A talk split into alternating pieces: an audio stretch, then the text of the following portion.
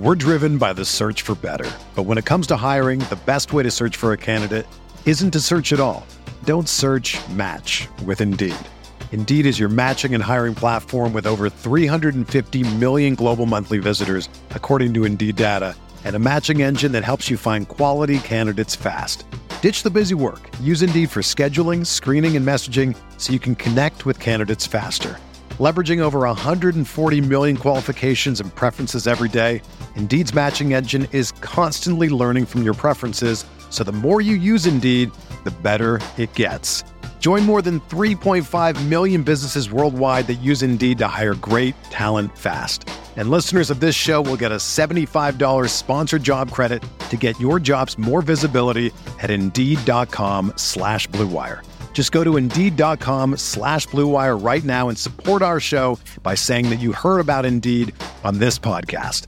That's Indeed.com slash BlueWire. Terms and conditions apply. Need to hire? You need Indeed. Saam, listeners, Light Years podcast, do you ever feel like you're always on? What do you do when you need a moment to chill? How do you like to hit the reset button to get ready for what's next? There's only one beer out there that's literally made to chill, and that's Coors Light. The mountains on the bottles and cans even turn blue when your beer is cold. Wow, that's amazing. That way, you always know when it's time to chill. When you need to hit reset, just open up a Coors Light. It's mountain cold refreshment and made to chill. Coors Light is the one I choose when I need to unwind. So when you want to hit reset, reach for the beer that's made to chill. Get Coors Light in the new look, delivered straight to your door with Drizly or Instacart. Coors Brewing Company, Golden, Colorado. And as always, celebrate.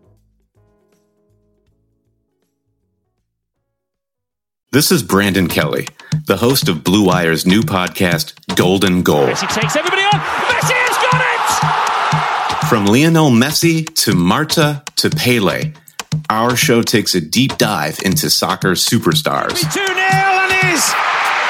What a World Cup From Zlatan Ibrahimovic's brash confidence with the play to back it up, to Megan Rapinoe's heroic outspokenness and World Cup flair. Each episode examines a personality of the world's game. We'll dig into Maradona's Hand of God performance and subsequent downfall, the teenage trio at Dortmund that signaled the next generation of superstars, and that infamous headbutt that slung Zinedine Zidane from glory. Golden Goal Soccer Stars and the Moments That Made Them. Premiering this summer on Blue Wire.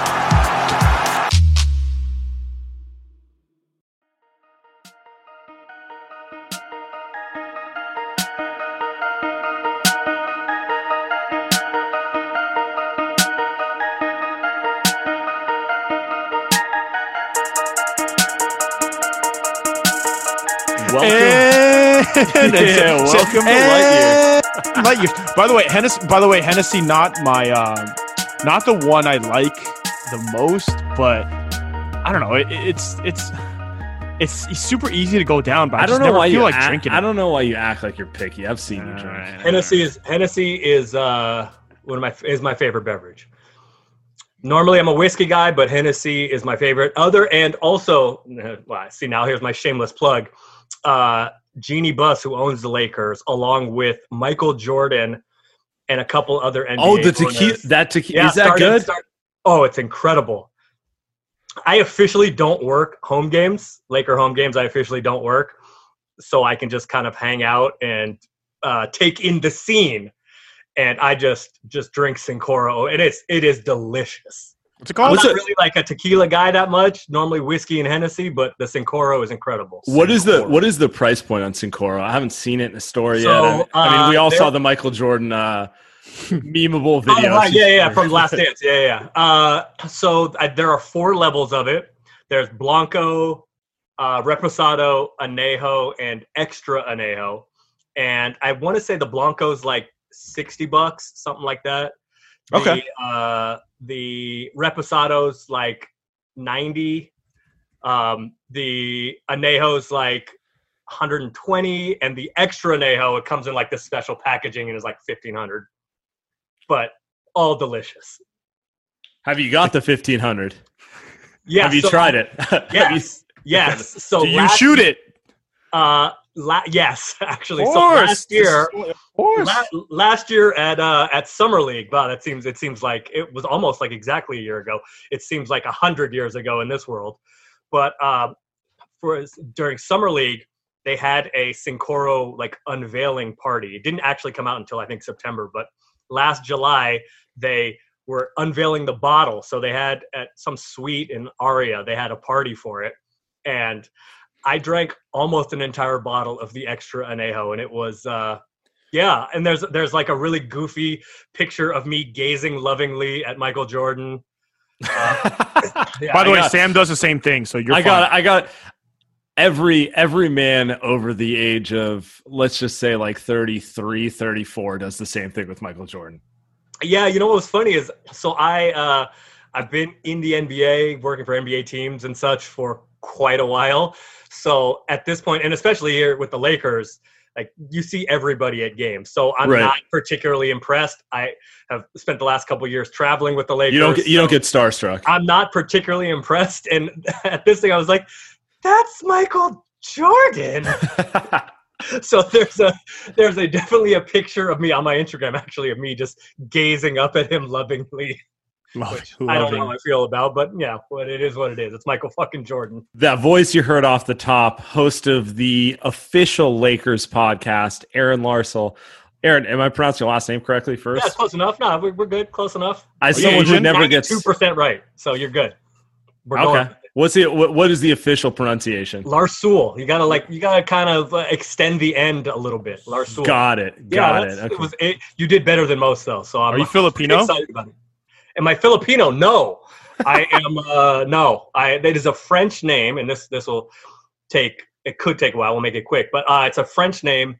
I am. I'm actually half black, half white, and some of my ancestors were slaves in Louisiana. So it is a. Uh, it is a French Creole name of uh, slave owners in Louisiana Jeez. and apparently a street in in Paris. I haven't been. I've been to Paris. I haven't been to the street though. Yes. It's a I'll French. have, to, I'll have to I'll have to look it up there so. Not there's uh, no. There are not a lot of us. There, We're we banned are- from that. We're banned from there anyway. well i mean that's that's a whole nother podcast we'll discuss we, about we how- can't go there anyway, so you know. That's whatever. that's right. Yes, we're not. The uh, European Union's not thrilled with us these days. Nobody is. By the way, nor should nor should they be. So let's uh let's start with this, Aaron. So you've been you've been working for the Lakers, but you're actually from the Bay, right? You used to work at KNBR, correct? I worked, yeah. So I worked at uh, I worked at KNBR for like two or three years, and the Ticket 1050. Ooh, I forgot about that. Yeah, back in the Yeah. day. Yeah, both of both of those. Um, I then I grew up in in the city. Actually, went to high school. Went to uh, went to Washington. Shout out Bonte. We went to high school. We didn't go to high school together because he's much younger than Oh, I am. my brother and We went sister to the went same there. high school. yeah, yeah. Uh, so I went to high school in the city. Grew up in the city, and then uh, went uh, came down to UCLA. Went up to Cal. I'm a, I'm a Golden Bear, so a little back and forth. And then um, after school, went back to uh, went back to the Bay. Went back to the city and worked at KNBR on the ticket for a while, and then went to Portland. Worked for the Trailblazers for like nine years, and then uh, came back to LA, and now with with the Lakers. How long you been with the Lakers? Uh, so this is the third season. Well, I don't, I don't even know if what we're calling this right now. Uh, but this is We'll this call it a season. third- yeah, this is the third. If we're still, if it's still 1920, it, this is the third season. and it, uh, and then the first year I didn't I didn't travel. Last year or last season, I guess so 18 19. Um, I was with the team full time, traveled full time with the team, and then this year, um, you know, everything is kind of crazy. So um, traveled some this year, but not as much. I didn't go to ev- I didn't go on every trip. I went on most trips, but not every trip. They didn't send you in the bubble. No, no, no bubble for me. Uh, I did not make the. Yeah, I don't know where I am on the totem pole, but I did not make the the 35 man cut. So I don't, I don't the, know. I'm gonna have to. I'm gonna have to go go over some lists and see see who got my spot. Although I don't know how. To be fair, I don't know how excited I was about about going to begin. Right, right, right. So actually, you're you're perfect person to talk to about this because, like in Warrior World, I mean, what a year to uh what a year to uh quote unquote just be completely out of it and worthless right like it's the Yeah. perfect year to have everyone hurt and not be in any sort of playoff contention so we've just been kind of observing from out far but you're working for the lakers they're one of maybe three teams who have a legitimate shot at winning the title at this I point that's yeah, I think that's right. so what are, what have you guys been doing the um i guess the lead up to the bubble i mean i know it's all like they're not supposed to be talking everything but we both know that's a lie so Yeah. Um, so let me uh, let, let- background. I grew up a Warriors fan. right i know that. Um, so I, I obviously follow the Warriors very, very closely. I, I listen to to you guys all the time, and Sick. um, I think so. I think child That, yeah, I am I, a I think that I think that characterization is correct. I think that um, the Lakers, Clippers, and Bucks are were actually. You know what? Let me say were because we. I don't think we have really any idea what this is going to look like. sure Yeah. Um, but I think going into the bubble, going into the stoppage, I think they were the three teams that really you could say have a chance. Um, The money was It really on. is. It really is kind of. You know, I know a lot of Warrior fans have been kind of chuckling and calling it a gap year, and it really was a great year to not be any good and to have everybody hurt, except for with one caveat. That caveat being that this is, and I haven't scouted it yet that much, but from everybody that I trust that I've talked to, this is one of the weaker drafts, if not the weakest draft in, Yeah. in some time. So, with the caveat of it's not a great season to have the number one, two, three. I mean, it always is great to have the number one, two, three, four, five pick if you're as good as the Warriors expect to be again. But um, if there is a year that's probably not the best to have that draft pick, this would be it. But otherwise, it is a really great year for the Warriors to have that that quote unquote gap year. yeah with that said um what have the lakers been do- like i'm just trying to get an impression of because the warriors are like they don't really they're like uh don't get fat just work out but like we're worried about next december Right. So there's not the like a lot- gonna I mean, I've heard conflicting. No. The Warriors even going to participate in this like. The, E- the eight have-nots that are going to the Chicago. Are the Warriors even Even even if they participate in do, they'll send they'll send Yeah. jordan poole they'll send I me and Sam. They'll Steph send me and Clay and Draymond, like none of them, they're not playing No. anyway. But No. like, What- are they going to here- pretend here's to what I- participate? I, I guess they will, if, if just for the money's sake. I guess they will. Here's my question, though. What I'm curious about: How often are the the Lakers practicing? You know, the last few months, because I know they ain't been quarantining. So So do they just all do, do they just all go to LeBron's house and just kind of play pickup games or, or and So, then party or, or what are, happens? And look, I there are rumors. Yeah, yeah, I don't know this to be true. of course. um, that there are rumors that there were guys working out, not just the Lakers, but there were guys working out. There's there is a house in um, in Beverly Hills. Um, a lot of NBA people are familiar with it. A lot of NBA media people are familiar with it. Um, and uh, there is a guy. I want to say he is the CEO or founder of LA Gear, the the shoes that nobody wears. Um, are those come back to- uh, no, I don't think they're back. Maybe I, you know what? Maybe, perhaps. Look, I'm gonna be. I'm switching hats all damn because I haven't shaved, so I don't know if I'm fashion guy. Got my ace hat on now. Um, so the guy that started LA Gear um, has a huge complex here in Los Angeles and Beverly Hills that a lot of NBA guys, a lot of college guys um, are familiar with. He supposedly has really great pickup in the summer. Um, and so his he has like a separate part off of his house and he has a replica of Staples Center there, including like the floor, obviously, and and all the the retired jerseys, and even with training rooms, et cetera, and locker rooms, et cetera. So there are rumors, and I'm not giving anything away because this has been out there. Uh, Brian Windhorst has talked about it. It's been out there. There are rumors that there were some practices, some pickup run there. Um, I don't know that to be true, so I don't want to. I'm not accusing anybody of anything, but I will say this: even if it's just individual work, um, I don't think there is anybody that is more qualified to manage the up and down of not playing, of ramping up, of ramping down, of physically being ready, emotionally being ready, leading your team towards being ready than LeBron. He's done it, you know, he's done it forever. He is, you know, he's 35 years old. So he has made a career. uh, He's also an alien, but he has made a career of managing his body. You know, there are the times we've always made people have made fun of him for taking a couple of weeks off and going to get treatment Right. for his back, you know, his hiatus or whatever. But whatever he has done, look, it has worked and he knows what he's doing. So I would say that if there was one person I would want, like physically and emotionally knowing what to do in this circumstance that none of us have any idea what it's going to be like, I think LeBron is probably at the top of the list. Whether anybody was practicing, scrimmaging, or not, um, I think uh, I, I think LeBron is probably the best guy for the job. All right, all right. We'll talk to you next time. I appreciate you. Co- we appreciate you. So, co- so now, I, so when I came on, I admitted Mhm. that, and I'll tell you guys a story later. But I admitted that I grew up a Warriors fan. I, I work for the Lakers, but I can promise you, I am not a Lakers homer. Uh, I, I, I, put I put some time in with Dub Nation. I saw a lot of you- twenty-seven and fifty-five. So, were- are you still? You're still a fan? You're still. You got to be if you if you grew up here. Um, so it when you're in the NBA, when you work for teams, and I think also when you cover teams, I think this is true of media people also. It's and you guys probably know this. It, it's a different thing, right? You can't Yes. kind of like your fandom, like where you grew up and the, the team that you rooted for in your childhood. It will never leave you. It will never Right. go away.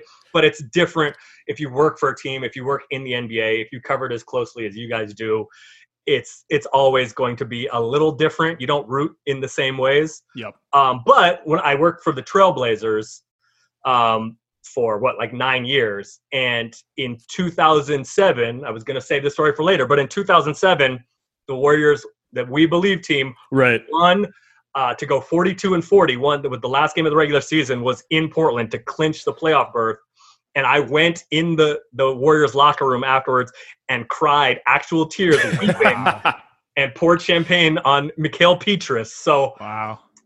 you know, like those, those, those, that fandom dies hard and those old Yeah. habits die hard. So I still obviously keep an eye on the Warriors, but it is not the same as it used to be because, like, you know, at, at this point, you you root for I I root for the Lakers. It's great. I it's more it's more fun to be around when it's going well, right? Yeah. Right. opposed to last year it wasn't great um so you you don't you just don't root in the same ways but yeah you know i always uh, let's put it this way i always have an eye on what the warriors were doing and they are my first choice on league pass when i'm uh when i'm not watching a lakers game and i'm able to watch i'm, I'm able to get a little cover watching warriors games because on the uh on the flight on lakers plane i sit across the aisle from mychal thompson who all of your listeners will know is clay's Right. dad who does radio so I can just pretend I'm hanging out with Mychal watching uh, when he wants to watch Clay.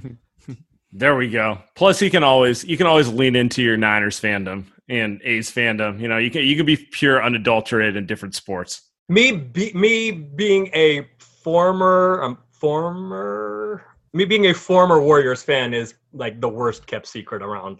Like, so Do they I'm give I'm you do they give you much. shit for it, or is it not really a thing yet? Because while like NorCal SoCal is just a perennial rivalry, yes. we've never actually had a Warriors Laker rival. Like I'm looking forward to hopefully that happening next year because I- we know exactly how it'll go. It'll put you in an uncomfortable position. yeah so my least favorite um my least favorite games uh like i said i don't really work laker home games i just go and kind of hang out and probably drink too much and and uh watch and That's kind of get the do. get the environment and then i'll go home and watch on tv i record all the games and watch on tv to get the basketball on the road it's completely different. On the road i'm representing the team. I don't drink it you know Right. it's, it's a very different thing. But um every warriors game whether it's at staples or at oracle and now at chase center is my least favorite of the year. Just I, my stomach like it makes my stomach turn and i don't want to do it. I don't want to go. Um so luckily in my years with the team the lakers were last year even though the, the christmas game where that lebron got hurt the Lakers won, but the Lakers have not been great until this year for the last two years. Um, and now, when I when I was concerned about it for this year, the Warriors were terrible. So I haven't really had to face any, you know, any any real questions about that. Um, next year, I think probably will be pretty interesting. I think next year actually possibly could be the first time in ever that all four California teams. I don't know what you think about the Kings, but next year could be the first time that all four California If the Kings, teams make the if the. Kings can stay out of their own way, then yes, that is that is that they have the talent though. Not that is gonna definitely a thing. So, you know, maybe next year, I think, you know, the, that rivalry, because it does exist, I think that rivalry could be a thing. Have they played in the playoffs since? I was at the Sleepy Floyd game. Have they have they I played was- in the playoffs since? I don't think I was so. gonna say no. Um, didn't the uh didn't Run TMC get swept by Magic or Oh, yeah, I think, to? that, I, I think that is right. uh, I I, think mean that's that's that's pushing my. I mean, I'm 35, and that's like Yeah, I think that's right. like Dude, I five- always think you're like 31. Every I'm always surprised. like I always think Saam's like 30. He just shocks me. It's the anti-aging cream. Um, yeah, I guess okay. that's a 90 91, the Warriors lost in five to the Lakers Yeah, in the right. second round. Um, That's the last time they've played relevant basketball. And I mean, um, I mean, the Lakers have been relevant in the 90s and 00s. The Warriors, not so much. And then the Warriors got good and the Lakers were terrible. Uh, funny how that works out. Um, what I, was watched a lot, I watched a lot of Todd Fuller. Oh, oh. Uh, that's yeah. we- We're not going down that path. We're, I'm in a good mood. Um, for now. All right, I want to I want to get to I want to get back to the bubble stuff with you. Okay. Um, so if you asked me before the season shut down, I'd say Clippers and six. Okay. Um, not six was is that a what was your opinion just for reference for me what was your opinion going into the year was that like informed by what had happened during the season yeah. I mean, before the season, I was calling it a toss up. Watching the three games, they were close. I I had a hard time seeing that series go less than six in either direction.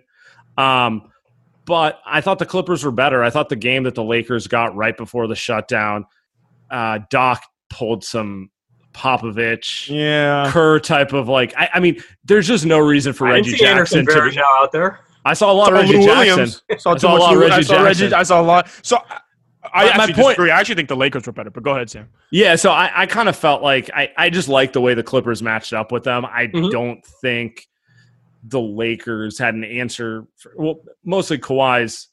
Kawhi's just a pain in the ass because he'll hit tough shots, and the Lakers have no one who really hits tough shots, and that's really where I was coming down on it. Every time I watched them, it, it just seemed like the Lakers were stuck with LeBron taking a ton of jumpers because they packed the paint against them. With all that said, I mean, it's regular season basketball. Do you how do you feel about those two matching up going into the bubble? so i think i think that they are going to match up i think that that it's kind of a collision course i think that the You don't think the runner play- Rockets are going to pull it off? I, so I think to be fair to the Rockets, and lo- look, I, They also we have just learned today. We just learned Russell Yeah. Westbrook is you know And and so- Harden. and and Harden Yeah. is not at the bubble yet. So Yep. I do think of all the teams other than the Lakers and the Clippers, the Rockets have the best chance to beat one of the two of them, right. uh, just because of the variability of all the threes, because of the brilliance of of James Harden. I know you guys poke fun at James Harden all the time. He's good. which which I enjoy. But he is, you know, really good. And right, the, the, he, they missed 27 straight threes against the Warriors when they theoretically had the Warriors on the ropes. Um, but that variability and that firepower um, scares me a little bit if I'm a Lakers fan or a Rocket or a Clippers fan. Um, Right. so going into the bubble, I think the last game that the Lakers won that weekend where they beat the with the Clippers and Milwaukee before the last game where they lost to uh, the Nets. Right. I think that that matters. Um, like psychologically, if the Lakers had gone into the bubble down 0-3 to the Clippers, I don't think the seeding matters much. But psychologically, if it had been zero and three as opposed Right. to one and two, I think that matters. Now, I the the Clippers are really good. They have a lot of wing talent. They have a lot of they have probably the best collection of guys that you can throw at LeBron um, Yeah. to guard him.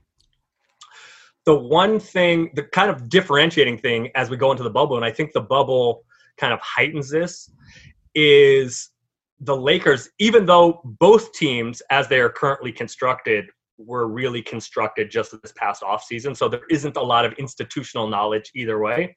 However, right. the Lakers guys, and now you have to take Avery Bradley out and Rajon Rondo out for at least for the time being. I suspect KCP is going to start in Avery Bradley's place. The Lakers were 17 and 3 in those games that uh, KCP started for Avery Bradley. The offense is a lot better than it was, the defense is worse. Uh, so the net rating isn't as good, but they've played 250 minutes together and they've started, you know, he started 20 games. The Clippers, I don't know what lineup is their best lineup, what their closing lineup is. What I do know is whichever lineup is their best lineup and closing lineup, those guys haven't played together at all. They've had so many injuries throughout. You're, ta- you're talking about like Marcus Morris and I mean, yeah, he well, was a, he was a late. How many games? They're most twelve. They're most like played. The, the Clippers most. The Clippers only have three lineups, five man groups that have played hundred minutes, and their most used lineup has Mo Harkless in it, and he's not there anymore. He, he's, right. He's, he's he's hanging out with the Warriors and the, and and the Hawks in Chicago if they get it together because I mean he, he might be on the Warriors, but yeah.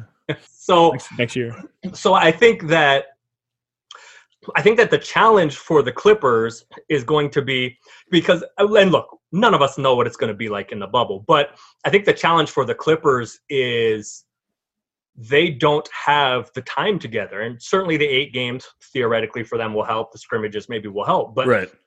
you know, the playoffs, as, as you guys know, obviously watching a bunch of Warriors games, when it comes down to it, it gets sloppy, it gets ugly, and no matter how good you are, unless you're the KD first year Warriors where you just destroy everybody, right. you are going to face some adversity in the playoffs. Whether it's you know whether you go down in a series 2-1 whether it's you know late games there's crunch time who's going to be on the floor and those guys the clippers don't have much to draw on as far as playing together knowing where guys are going to be so in that respect i give the lakers the advantage but look the clippers are really good. I think the lakers are better but the clippers are really so, good and i think they're both better than milwaukee. So one thing i worry about with the lakers is what an issue the Clippers have is if you move AD to five, because then you're talking about Trez or Zubac or, I mean, just a collection of guys who are not suited to hang with Anthony Davis. There's nobody guarding. to hang with Anthony Davis, right? But there's there's there's situations where you can make Those it tougher on him. Chance, yes, sure, yeah. Um, but with the Lakers losing two, they already had a thin backcourt, and now mm-hmm. they've lost two of the four players they were generally playing in general. Can the Lakers even get to those lineups where AD is at five? Because my big thing with the Clippers is when the Lakers stay big, yes, they do have an edge on the glass, and Dwight has been honestly the surprise of the season for me, and JaVale's been productive, and that mm-hmm. big lineup works, but it does also constrict the floor, and that's at least in the first two games against the Clippers that's led to LeBron taking a ton of bailout shots and AD on the same vein, kind of taking a lot more mid range shots again to the rim.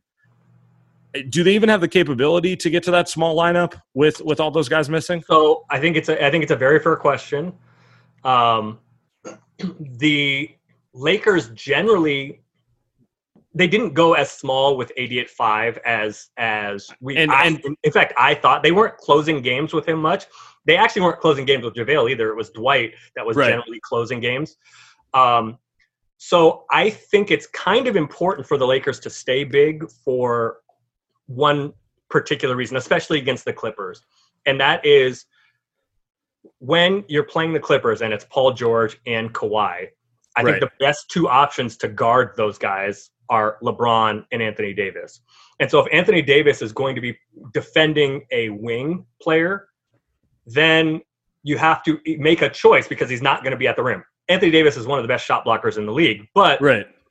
If Anthony Davis is going to be on the perimeter, which is something he is really, really good at doing and disrupting people, you know, the Lakers have uh, they're the best shot blocking team in the league, and that is because they have generally had Anthony Davis and another big guy on the floor, whether it's JaVale or Dwight. Both so are good if you're going to have too. Anthony Davis guarding either Kawhi or Paul George, and LeBron probably takes the other when it matters the most, then it is probably necessary, helpful, whatever, to have somebody else at the back line of the defense, and that's going to be Dwight or JaVale. So I don't think we were going to see. I think we would see a, uh, AD at five more than we had in the preseason, but not as much as I thought we would see. Because if you're going to want to have him chasing around on the perimeter some, then you're still going to want to have somebody back there. Now, LeBron is also, for whatever you think of his defensive effort during the regular season, when he turns it on and how how when he turns it on, how much can he turn on? All of those are questions and fair questions.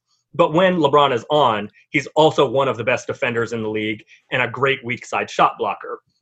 I think where the Avery Bradley and then Rajon Rondo injuries and absence really hurt is Rondo was basically the only person other than LeBron that To Frank dribble? Vogel trusted to dribble a basketball. So I think it is I think it's fair and especially against you know ball pressure which the which is basically how the Clippers beat the Lakers in the first game is Right. just is just picking up Pat Bev being a bulldog picking up 94 feet and just trying to eat guys lunch. So I you know I think that is the big concern. Like KCP I, KCP is a, in It's my a opinion, a better basketball player than Rajon Rondo, right? And KCP is going to take most of those minutes. Um, I think Alex Caruso is better than Rajon Rondo. However, those guys aren't great off the balance as decision makers, all of that. So No, they're they're better question fits with LeBron. They're not better without him though. Correct. So I think the question becomes like who is going to be the Lakers secondary ball handler? I think some of that is mitigated. The problem is mitigated. The danger is mitigated by the fact that LeBron is going to be playing 40 or 42 minutes as opposed to, you know, 35 minutes. Sure. But I think it is a real concern who is going to dribble other than LeBron. I mean, I to be honest, I think I mean, look, KCP is not a ball handler, but I think he's Dion. Waiters. So You got- I, think you that, I think I think that I think that's the answer. I think it's going to be That can't little- be the answer. If that's the answer, that's not an answer. well. I think that's I That's think a problem. That's the be answer. You don't like the question. I think that could be an answer for four minutes. Like Dion Waiters has a little juice off a high ball screen. Oh, he always has a little juice. He always has a little juice. fair, fair. Um, I and also look, old friend War, Warriors fans. I don't know if old friend is fair, but yeah, I think Quinn Cook will get a minute here and there to. Jesus Right. Christ.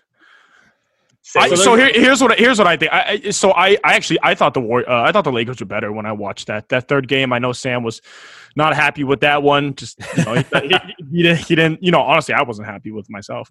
Um, but I, I just I thought they were better. On, hold on, hold on, hold on. I get it, right? I grew up a Warriors fan, so I get about the Lakers, whatever. I don't know if But it's I actually about the Lakers. Doing out here rooting for the Clippers. I, you know, I actually don't. It wasn't even about the Lakers thing for me. I, I hated the Lakers going up. Obviously, I didn't like Kobe, Shaq, those guys. They won a lot.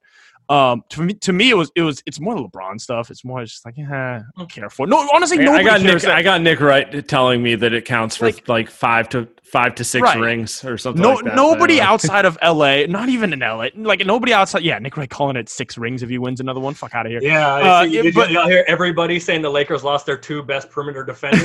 Which- They literally they have not watched basketball in the last three years. Yeah, Bradley's been good. I actually, Oh, you know, Bradley, Bradley, great. Yeah, okay, yeah, Rondo's Bradley- not. Yeah. Bradley, sure. Yeah, because because Bradley doesn't have to do anything outside of you know chuck some threes up and, and guard one guy, right? So so he's gonna be fine. Um, but but now I don't know. Like kind of uh, eh, eh, eh, looking back on it, I think the the the continuity stuff is these neither of these these teams kind of play together that much. I mean, like uh, all LeBron teams, they don't play with each other that lo- that much. The Clippers don't look like they, they look like they don't even. Yeah, like but each the, honestly, your team always all year, so those guys, those guys, like literally haven't played together. Your Yeah, team always has a higher floor when the offenses let LeBron make every decision though. Like it, But that's always going to put you. same with. Kawhi though. That's that's the thing. Like to me, it fe- it feels like it, it comes down to me. Kawhi, LeBron, maybe pretty close. And there's this there's this belief that I think that Anthony Davis is like a top, like a preordained top five MVP type of guy, and I just can I see it first? Look, I, I saw you I saw Okay, do I you think he's, do you think he's better than Paul George? probably, but there's a lot of other players that are also playing basketball in that series. That's and fair. the Clippers That's have fair. between those four guys, the Clippers probably have the next five best players. Um, mm, I, I just mm, there's a mm, lot of like I'd rather take like there's really not anybody else on the Lakers I'd rather have than than a lot of those Clippers guys after that. But the thing to me is there's just a lot of AD. Oh, that's a top five guy automatically. Like LeBron and AD, those guys. That that's that's a title. That's a favorite. And to me, it's more of yeah. If they win, okay, now I get it. It's been proven.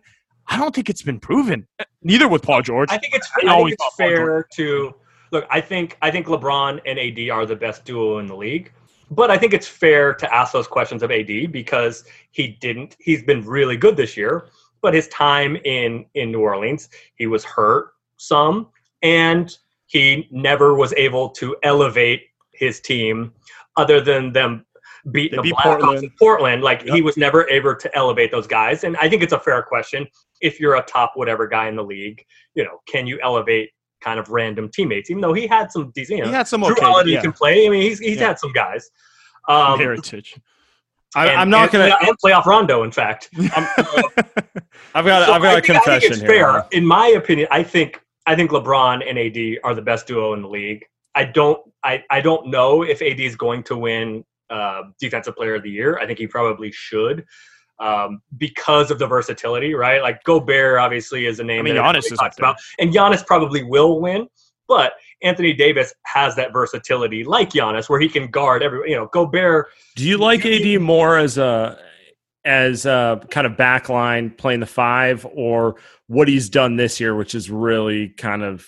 I mean, he's been guarding the perimeter a lot more. Yeah, I like I like him as a just kind of like game wrecker where you can deploy him in any way, right? Kind of like With Draymond. out there, like a little Draymond. Um, look, he's obviously a lot taller than Draymond, a lot longer.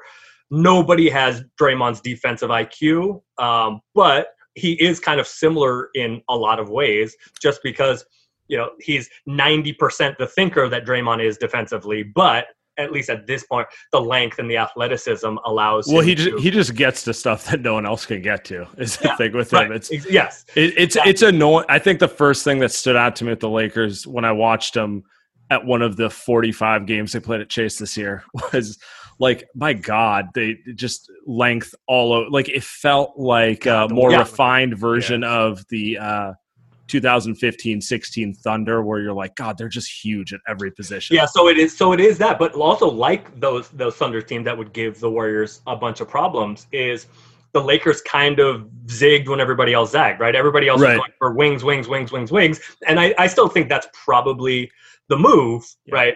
Uh, in the NBA going forward, but the Lakers decided not That's a great only point. to just be huge everywhere, but also athleticism, right?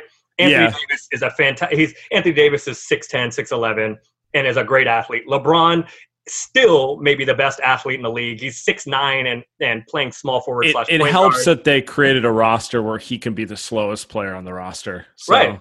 Right. And like, look, Dwight is not the athlete that he used to be, his back. And so, but this year, I mean, he can still, in bursts, he can still do it. Warriors fans are going to remember JaVale. JaVale is still a great. So it's really like 6'9, 6'11, 7 feet, 7 feet with athleticism. They can also play Kuz in some of those lineups. Kuz actually is better defensively as as a wing player. So that's another six nine guy who's a pretty decent athlete. So the Lakers are pretty enormous.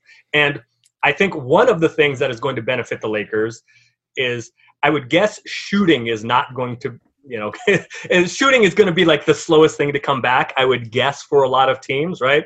Shooting is one of those things that is a comfort thing, is a practice thing, is knowing the arena, feeling comfortable with the background, and is a rhythm Yeah, that's going to be weird when it's uh, right. So uh, the Lakers, gym. the Lakers being huge and destroying people on the offensive glass, I think is early on. We'll see if it translates into the early rounds of the playoffs, but early on, I think the Lakers being so enormous and athletic on the offensive glass is going to be a thing. Um, all right, so I want to I want to talk East actually before we get Okay. on to anything else. I'm gonna do a couple reads before we get there. Um, all right, so you're gonna love you're gonna love these ones. All right, so first Oh, one hey, up. I need it. I'm looking First for one it. up, baby. Bet online. There's no shortage of action going out going on at our exclusive partners, betonline.ag. Been doing this for months, so you guys know what the promo code is. You know the deal. Sto- sports are making their way back. Bet online, best odds and lines, for UFC. God, snoozer this weekend with Usman and Masvidal. A lot of talk, not much fight. NASCAR, boxing, soccer. I'm getting into soccer. Tottenham or something, whatever. Saam, that's what I'm Tot- going. yeah, Tottenham. Yeah. Tottenham, God, I can't Tottenham. listen to you talk about soccer. And and if you need Yeah, even more, Spurs. They're called the Spurs for you, NBA. thank you. See, there you go. They have a Korean dude. If you need even more, they have simulated Who NFL. got in a fight with their goalie? uh, NBA, maybe you can bet on that. UFC simulations all day, every day, live on the website. Looking for something else other than sports? Bet Online has hundreds of casino games, poker tournaments, prop bets. You can check them all out. BetOnline.ag, Blue Wire, and you get a free welcome bonus. So that's one word, Blue Wire. BetOnline, your online wagering experts. All right, we're not done. There's one more, brand new, brand new. Me and uh, Saam and I specifically uh, specifically requested this one.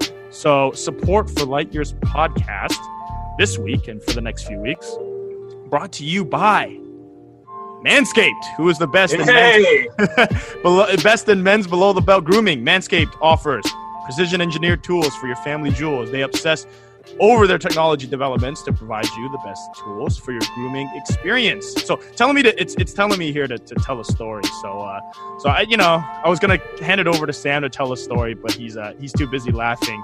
Um, An- Andy, are you? Are, Andy, are you? Are you a, a single guy?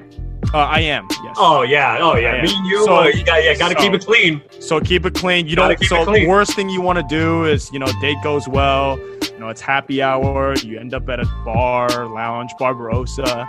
You know you, you meet someone or it's a hinge date. You know everything goes well. You take her home, and then it's just bad. You know you just forgot. It's been like a week. Mm. It just looks like it, I don't even. It just who No, knows what it looks like at that point. I don't want to no look at it. you- there's going to be no I don't wanna- I don't wanna- after that date. Yeah. I don't want to think about that. Yep. don't think about it. No, the listeners, don't think about it. And you know how you don't think about it? You use Manscaped. So that's why Manscaped has redesigned the electric trimmer. The Manscaped engineering team spent 18 months perfecting the greatest ball hair trimmer ever created and just released the new and improved lawnmower, Lawnmower 3.0. Their third generation trimmer features a cutting edge ceramic blade to reduce manscaping accidents thanks to Manscaped's advanced skin safe technology. When I tell you this is premium, I mean premium. Batteries last up to 90 minutes. Jesus. So you can take a longer shave. The water resistant technology allows you to groom in the shower. What can't this do? One of the coolest features is the LED light, which illuminates grooming areas for closer, more precise trimming. It's like a rave. You can you can do that too in the shower. They've also upgraded to a 7,000 RPM motor with quiet stroke technology. Let's not forget about the charging stand. Show your uh, mower off loud and proud because this intelligently designed stand is a convenient charging dock powered by USB.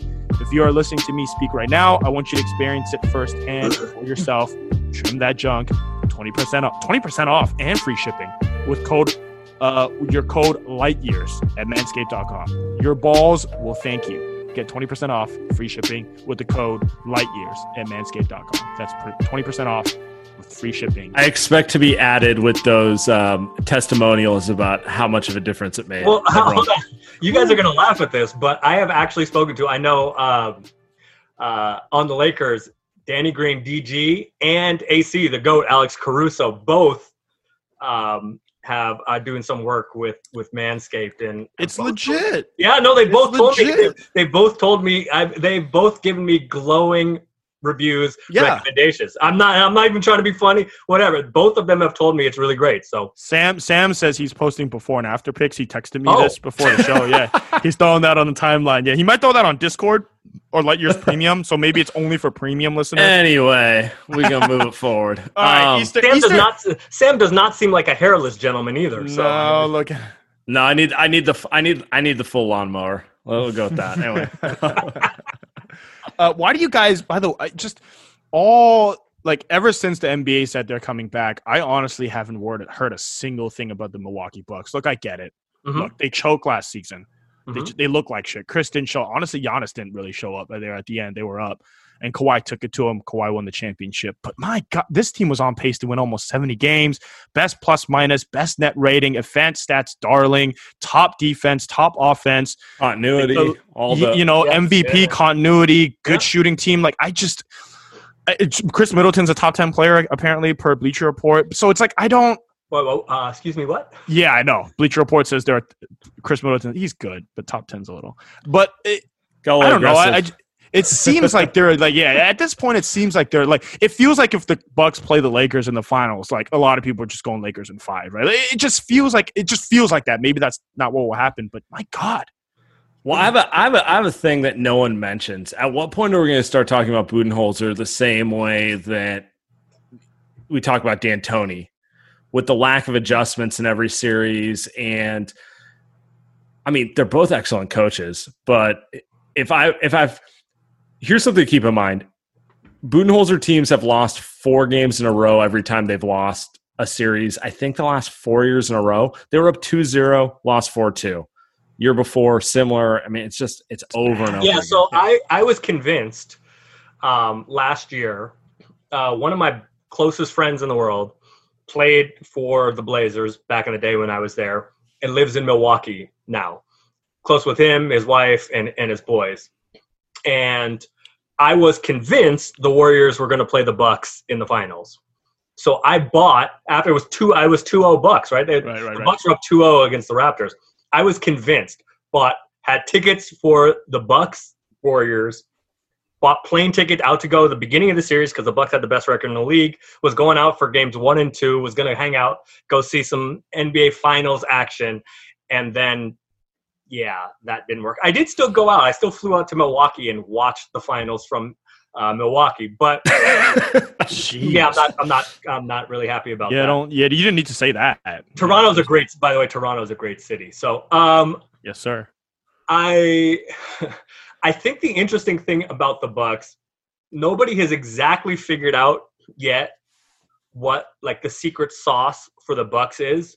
Um, they give up. You know, it's in the three point revolution, everybody says, you know, you want to you want to shoot as many threes as possible. You on defense, you want to hold Right. down threes. The Bucks give up more threes than anybody in the league, and they just destroy people at the rim. You can't score on them at the rim. Um, but as we talked about before, I think that shooting is probably going to be the last thing that comes back in you know in the bubble.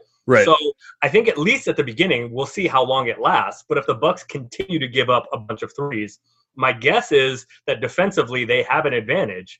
Um, they kind of just kind of force you into look. I mean, Giannis is a monster and he's hundred feet tall, but they kind of just force you into Giannis, force you into Brook Lopez, who just stands there and and you just and is tall I, I mean, I think I literally, I think they're like five or six percentage points better than Portland, who's second at field goal percentage defense at the rim. And the gap between them and Portland, one and two, is like the same as between Portland and whoever is 14th. I mean, they are like they are a, a historically good Yeah. defense, which is kind of strange because they give up so many threes. But that may be to their advantage going into this bubble because, look, frankly, none of us know what it's going to look like. But my guess is shooting is going to be the last thing to come around. Do we think philly the way i look at it philly and boston i guess i should throw toronto in there or probably the the next tier of the east right Toronto's Uh, yeah, in that tier. Absolutely. yeah toronto's in that tier so I'm, I'm, I'm just being Yeah. disrespectful Toronto. Yeah, i I mean, apologize okay, i apologize to that as um much as as much as you guys don't like it, no no i don't i don't No, have we wrong like with toronto. Toronto. i just kind of And me i too. always they're the world champions. yeah. No, we actually we we like Toronto. I think.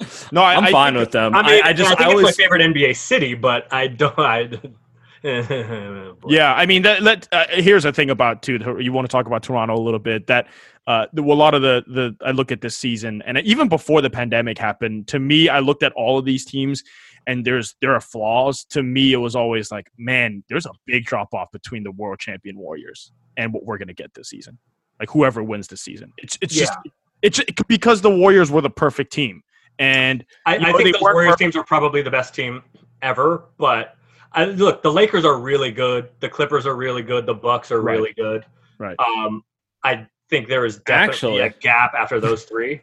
that brings us into a that brings us into a great question here But no, I don't. I don't buy Philly. By the way, to to you don't no very fair. no, they were twenty nine and two. At, Yeah. Look, I don't know. I don't know if this is, if this counts as a road game. Look, we don't know, right? I keep saying this over and I over. mean, it- but we have no idea. They were 29 and 2 at home. They were really awful on the road. Now, they do have the advantage. It's not the advantage, but the uh, being Ben Simmons team. wouldn't have played in the playoffs had it been the normal schedule. They he's had a a chance to heal his back, so he's going to play. so far in practice, from what I'm hearing, they're starting him at power forward, and Yeah. Shake Milton is is starting at point guard, Shake. Yeah. Yes. Get some shooting in there. and Horford's coming off the bench, which is what they were doing Smart. before the game. So, but again, I don't completely trust. You know, the combination of Yeah. Horford and Ben Simmons and Embiid, at least offensively, None of those guys. incredibly clunky. They all kind of get in each other's way. They will Horford kind of spaces out to three. Some didn't shoot it that well this year, but he's most comfortable drifting towards the same areas that Embiid needs to work at. and Well, they have four. They work have at. four players who want to operate in the same part of the court. Like you can throw Tobias. Tobias can shoot the three, but he wants to hang out in the kind of elbows. He's running mid-post ISOs, areas. yeah. yeah. So it's all. I Harrison mean, Barnes. Yeah, they Well, they're Bears one. Pl- they're one player away from a five power forward lineup. So, um, But I wanted to get- the Knicks tried that at the Yeah, they- they off did. season last year. Yeah, not quite as good of power forwards, but you know the concept. Uh, it, it would not appear. um, I want to get into some questions. We had Let's get it. way too many questions here, but um, from sicko mode, how Oh, do you Well, how, Travis Scott and Drake. Speaking of Yeah. Toronto, how do you guys think the 0809 Warriors would have matched up against this year's LA teams? 2018, 19. the Oh, 08, the la- last- 08, last- would be fun. Like, after, sorry. after Baron 18. left, I don't know. Right. Yeah, the uh, the Stephen Jackson, CJ Watson Warriors team. no, uh, Oh, yeah, Andris is still there, right? yes, So I know that I know that nobody's going to make a free throw. yeah, it's, 80 is already shut down. Andris got it. Uh, but no, uh, last year's Warrior team, the uh, 18-19 Warriors. How they how do they compare to How do they match up against the LA teams? This how Well, would they have theoretically matched up against shape up against? them? um now? I, I so my answer to this question is That's a great um, question. is this before Draymond? This is after. Durant, This is after. uh, It's no, the, playoffs. assumption the assumption is it's in the playoffs post the where like everyone's aware that they're they're you know, falling apart. the you Yeah. know the the mojo, the locker Yeah. room's no, not okay, in the greatest place. Um, Yep. so KD's gone. Everybody knows. Like this is this now, is the, uh, yeah. uh, now is how, how is KD's calf slash? Everyone's healthy. It, We're right, assuming- the we're assuming- is everyone's healthy. if everyone is healthy, that the collect the Warriors collection of talent last year overwhelmed, in my opinion, overwhelms literally every other team that has ever played basketball.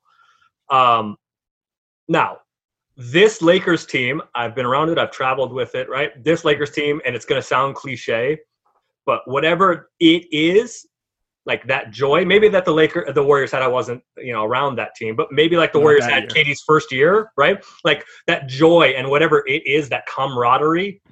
The Lakers team, it sounds cliche and it's going to make me sound like a homer. I think hopefully during this podcast, I've developed a, a little bit of cachet so you don't think that's the case. I think you're right though. You're- I you're think gonna that's get true. you're gonna get Lakers team, criticized like Yeah, this you- Lakers team, literally, this Lakers team, again, I've been around. You know, I think worked that's true. Portland for nine, ten years, and I've been around three. Like I've been in the NBA around teams. I, I did some freelance stuff for the Warriors a few years ago, so I've been around NBA teams for most of my adult life, right? So like the last fifteen ish years or so, and for whatever reason, this Lakers team likes each other and has more fun together than any team I've ever been around. And it sounds cliche, but it's the truth. Now, how much does that help? I don't know, but it it does help, right? It, it doesn't Right. hurt. So Right. they would have that advantage over last year's post meltdown Draymond and KD Warriors. Here's a here's a better question the, then. the, the Warriors' talent, though, is so overwhelming that I think the I think the Kevin Durant Warriors, you know, from his first year to his third year, that collection, pick a year in there.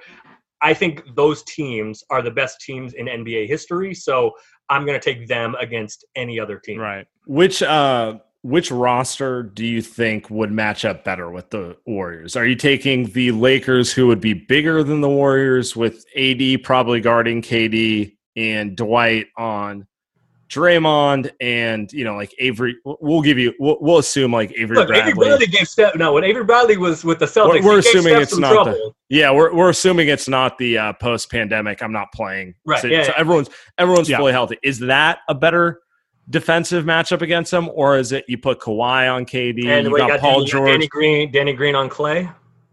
Yeah, or, or I was going to say, or the Clippers version, which would be Paul George on um, Clay, Beverly on Steph, Yeah. Kawhi on KD. I mean, they both Montrez match and up. Draymond is a hell of a matchup. Yeah. They both match up well. Which one do you think gives the Warriors more problems? Um, I'm going to say I think the Lakers give the Warriors more problems. I don't know. How, I, I st- again, I still favor the, the Warriors, but I think the Lakers give the Warriors more problems. Like if you go back to Because last they year's finals, because they zag they zig against it Yeah, because they're at least yes. bigger. Yeah, and and all of those Warriors teams, especially when they were playing the the Hamptons Five or the Death lineup, the, those Warriors teams, their biggest um, their biggest Achilles heel, maybe their only Achilles heel, was they weren't particularly good on the defensive glass. And so Right. this Lakers team on the offensive glass would, with that size, would give them some problems. Um, plus, look, we saw last year in the finals, as good as Kawhi was, the Warriors didn't have anybody, You- and they still had to take Kawhi off of Steph because Steph was destroying him. And Kawhi honestly wasn't that good in the finals offensively. Yeah, I mean, he was good. like he was good, but right, but he, was wasn't good. like But the he, fact t- that he like, took over in Game Four when it mattered. right. He he The- play, the he played like the yeah, he wasn't the fact that the Raptors had like the like 15 second bu- to eighth best players. You're in the series right, right, right? So, um, I, yeah, I, I think you're right. I think I think the I think the Lakers are probably a, a tougher matchup. I think the Clippers are essentially kind of fighting fire with fire, and you never want to do that with kind of the most explosive offensive team of all time. Um, at least the Lakers will try to do something different and slow it down. That's what LeBron's always been good at against the Warriors. and they try to pick He'll- on Steph. Yeah.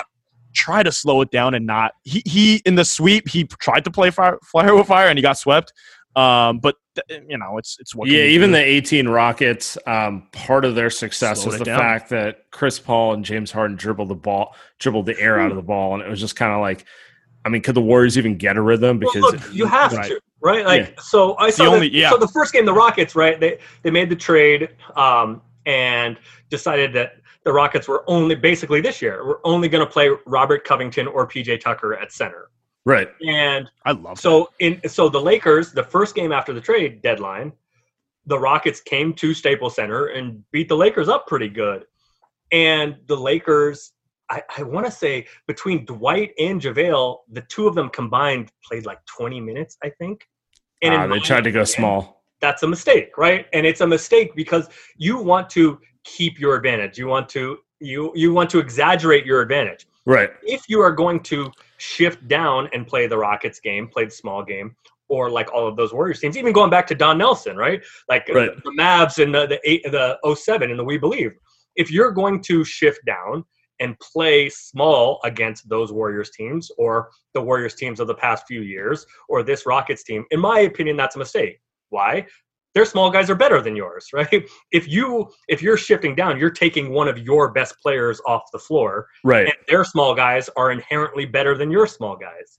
So I think that you would in this case. I think the Lakers in in this hypothetical would be better equipped to deal with the Warriors, and you, the Lakers would probably this Lakers team would probably have to stay big against those Warriors teams. But look, like no, in my opinion, no team in the history of the NBA can hang with Steph and Clay. If like prime Steph and Clay and Durant and Draymond and eh, like Right. You saw Like, you saw nobody. ten minutes, ten minutes of that Warriors team uh, in game five when KD came back, where they just launched a barrage of points. yeah, and, KD and it's like just 10 like minutes and had what 12 points. the- and it was, yeah, it looked what like was okay, that? Right. I just I just was like, what what just so yeah. Um, all right, so Well, I was I was actually at uh, this was was it last year, uh, or was it two years ago?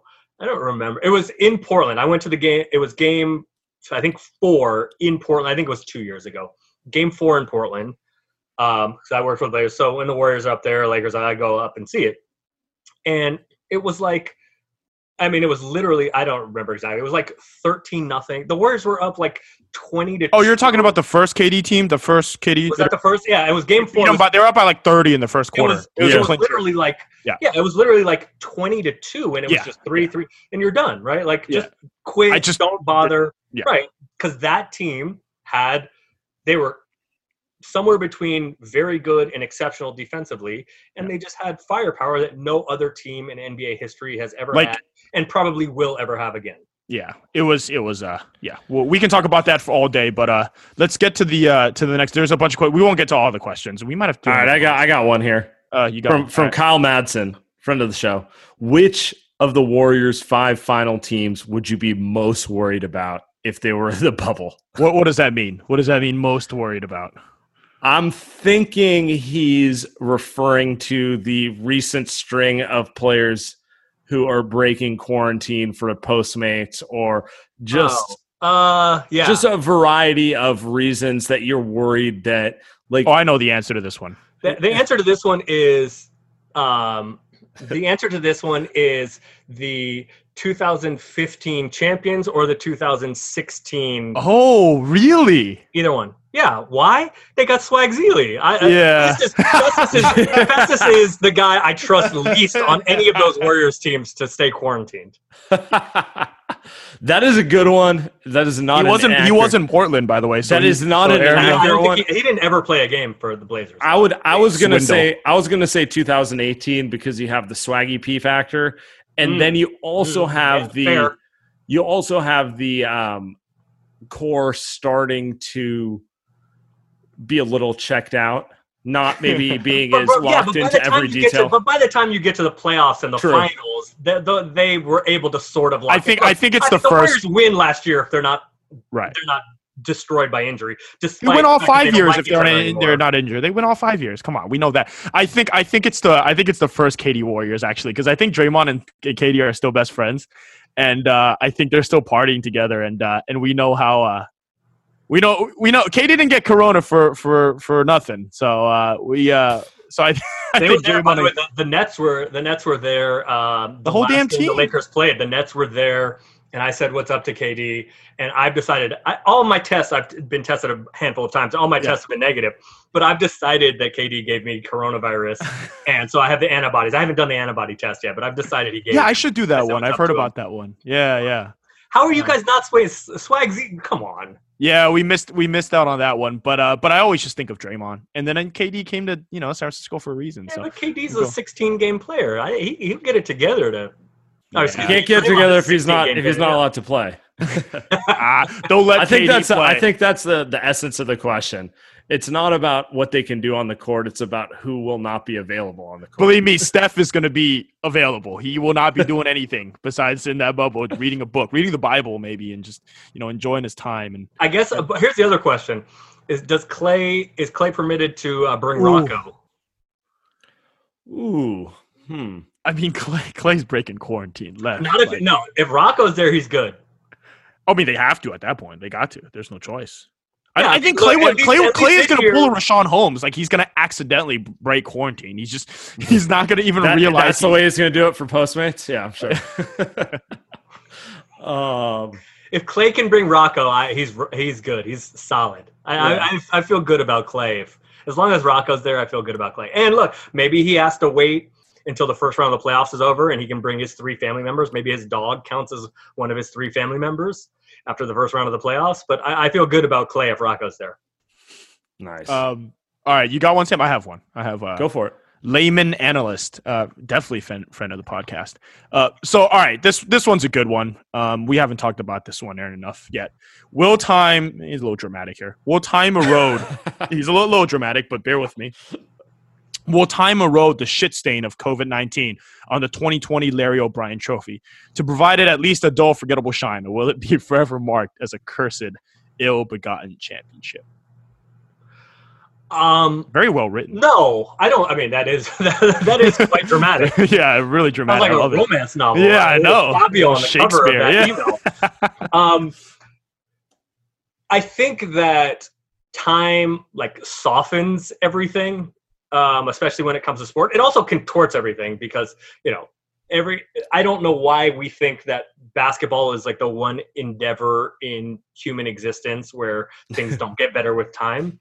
Right. Um, shout out all those 91 92 Bulls fans that think they're going to beat the 2000 2001 Lakers or any of those Warriors teams. But um, I think that I think it's not. I, I think it's fair to say asterisk if you mean asterisk as different. I don't think it's fair to say asterisk if you mean like doesn't count for this title.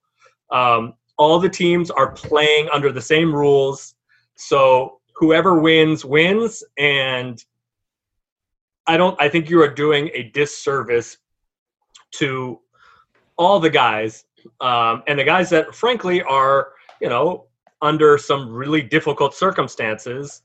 Um, if you Yeah. think that this championship, whoever wins it, has an asterisk, and I, my my guess is much like as time goes on. I mean, look, this one's going to be different, but as time goes on, all of the surrounding components kind of fade from memory, and the only thing that matters is who won, how they won, who was in it, are kind of become like footnotes. So this one is going I to think be that's different fair. this I one is going to be different but i think as time goes on like we're going to remember whoever wins this championship wins this championship. I think the that's asterisks i think it's fair if you say look this one is different but since everybody is under the same circumstances i don't think it's fair to say that this one is worth less or doesn't count or whatever. By the way, I, I, think have a I have a theory on it. I think if the team who wins it is led by a player who has won other stuff, it's gonna it's gonna be viewed as um, kind of an enhancer on their legacy. Like we can use LeBron and Kawhi as the most obvious examples. They've both led teams to titles in the past. In twenty and years, theoretically would be the the first guy to win finals mvp with three different teams Exactly. For for well, for both actually. Yeah. Yeah, either But, one, um, um, but there's just the case that it's like you know no one's questioning the validity. The only way the validity of this gets questioned is if I don't know, like the Orlando Magic win, and it's you know kind of like a ragtag bunch of players who never Right. really have another relevant moment in so NBA what is history. what is the line what is the line of demarcation of like how how low do you have to get before it's not legitimate okay. So Western Conference: Lakers, Clippers, Rockets. you said that with some hesitation I, I like the. I'm rooting for the Rockets because I think it'd be hilarious. I think I think you're not. I think No, Westbrook. no, andy i follow you on twitter no you aren't Mm, you know, you know, Rockets. I think uh, I think I think Westbrook and Harden have done enough over their career that it will be viewed with reverence if they win the COVID Cup title. there you go. in How that about the. East? How about the East? Um, and and actually, I want to throw this in Don't potentially in. potentially Denver too. I don't know. Oh, 'Cause just God, you really threw the Nuggets in there. I would just well, who yeah, let me get, I need to hit the Hennessy. if you're going By the nuts, way, I don't- I don't think they- hipster I- Saam. Classic. I don't think Saam. they will, but like Jokic has another ten years, so who knows? Like if he wins this No, one we- and they first of all, we have compete, no idea. Jokic is not in the bubble yet, and we have no idea what skinny Jokic if he can still hoop. that's true. I don't think I don't think being skinny helps him. I mean, maybe no, no, no. Let me be clear. Maybe, maybe it does. We just have no idea. Skinny Melo, Skinny Melo. I think will yeah, look, Melo, yeah. looks great. Um, all right. So the East, the Bucks, obviously. Toronto, Boston. No, Or is it- Toronto definitely. Toronto, Toronto? won last year, so if Toronto Yeah. Okay. back to back, it's completely legitimate. Okay, and then Philly, Boston. I don't. I mean, a lot of Both people- those teams, both those teams of are young. Philly, a lot of people. There are plenty of people that had Philly either winning the title or going to Okay. the finals before the season started. So Philly seems legit to me. So Embiid just the top is- four. Embiid is somewhere between the fifth and twentieth best player in the league, depending on So what big, depending on what day he fucking wakes up on the, the what Depending side of on- the bed he yeah, wakes up on on. on his day, he's the best player. But yeah, Yeah. I know. Yeah. I look. I think. I think at everybody's peak, I think Embiid is the best defensive player in the league. right. We just don't see I like that. all Yeah. the time. I like that. Uh, Boston, yeah. mm, Yeah. I mean, it depends maybe. what it depends what those uh, what like Tatum, Brown, those guys do the rest of their career. Shout out. Okay. Sh- shout out Cal Bear. Go Jaylen. Shout out.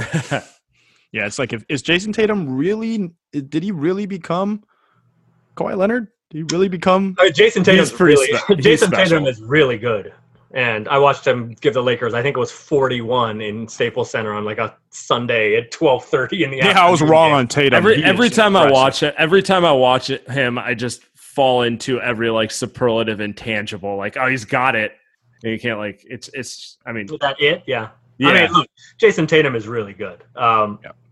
He was not great earlier in the year. So this He couldn't make a layup streak- in the early part of the year. It's, so it's uh, like weird. his season numbers aren't as great, but I mean, since the All Star break, that he, he he that dude has been a problem. He can hoop.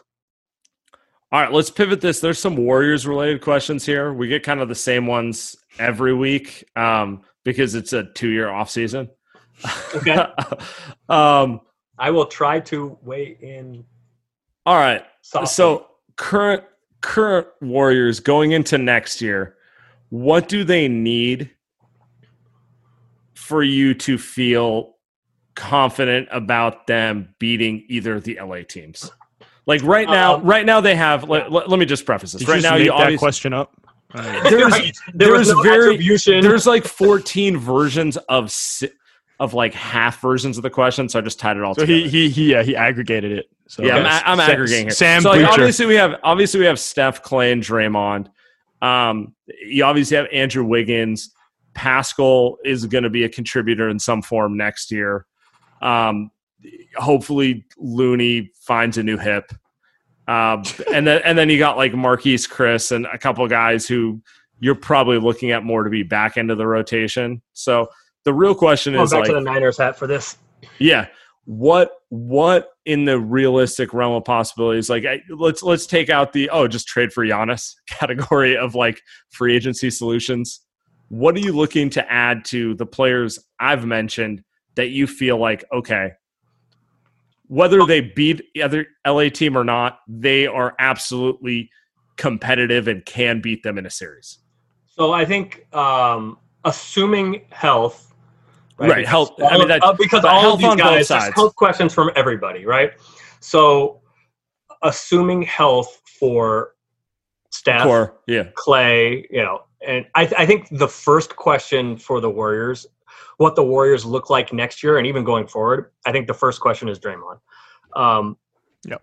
Is Draymond, does he still have the motivation? Does he still have the it? Because when Yep. Draymond is at his best, Draymond is still one of the best 15 or 20 players in the league. Yep. He's an absolute terror, especially in combination with Steph. We haven't seen that in a while. So the question is, have we not seen that in a while because at least this year because there was n- no reason to see that there was nothing to play for right. Um, because he he had some good games in the playoffs last year. In the finals, he wasn't great, but he had some good games in the playoffs last year. So I think the first question for the Warriors is, what? Great point. Who is Draymond? Yep. Um, outside of that, I think the Warriors have need, in my opinion, the same thing they've needed for several years. I mean, really, the same thing they've needed for probably five or six Your years Your whole lifetime. is who is going to dribble a basketball, who is going to get buckets, who is going to initiate offense in the eight to twelve minutes. That's, yeah, that's a that's not great one. Yep. Um, because for like even even with Kevin Durant, who may be the most gifted scorer the NBA has ever seen, Yep. Right. even with him, um, Yep. and, and their rotation. A lot of times they both they kind of played together. Steph and Durant, KD played, you know, Uh, you do follow the Warriors. Just really, that's like very follow- niche Warrior stuff right there. I, I mean, it's my job. I follow. Well, I mean, I just- I follow the NBA obsessively, but as I, I thought it you, was just nonstop, nonstop Braun stuff. You know, I, just- grew. I grew up. I grew up in. I, I grew up in San Francisco, so this Yeah. is not by accident. Um, even hardcore. so they, they played. So Steph and KD. I mean, it moved around a little bit for, but for a lot of their time together with the Warriors, they were both most comfortable playing the entire first and the entire third quarters. So some of it they played KD in the second quarter um, at the beginning, but so even with KD, who is arguably the greatest scorer in the history of the league, getting a bucket without Steph was has been a problem for the Warriors for the last five years. So finding somebody who can kind of captain the offense and get a bucket, or even get a bucket for somebody else, whether that's Klay or whoever, um, in those first six minutes of the second quarter that Steph sits, I think is a big problem. I also, to be completely honest with you, look, I all of the the Ron Adams and everybody saying wonderful things about Andrew Wiggins. I think if Andrew Wiggins has a chance to be a good NBA player, I think it is one of the best chances he has is with the Warriors development staff. Um, the Warriors have not done a great job drafting, but they have done a pretty good job of developing. Right. So I think that maybe we get if we get the best version of Andrew Wiggins, that certainly helps, but that's obviously another question. However, like who is going to play center? I think is another interesting question. If the, the Warriors are relying on Marquese Chriss for like real minutes, he was fine this year, this past year. I think he was better than expected, but like I don't know. Life's all about exceeding expectations. I don't know about like Kevon Looney has had hip problems going back to his UCLA days. That's why he slipped to 30th in the draft so that the Warriors had a chance to draft him. A lot of teams had him as a lottery pick without that. Um, so I don't know if that looks like James Wiseman in the draft. I mean, like, so I think that is the other question. But Oh, whoa. yeah, I, but I mean, look, I think the first and and who knows, the, the Warriors may, along with the the traded player exception that uh, that they got Right. for trading Iggy, maybe something happens with that with the draft to get like an NBA ready guy because I think the Warriors are most likely to be looking to advance, extend the window of prime or late prime with Steph and Klay and Draymond. So I, I think it is. I think it is possible that the Warriors move their pick and try to get an NBA ready guy to play now. Whether that takes the pick and the traded player exception, we'll see. But I think really the first question for what this next version of the Warriors looks like is who is Draymond?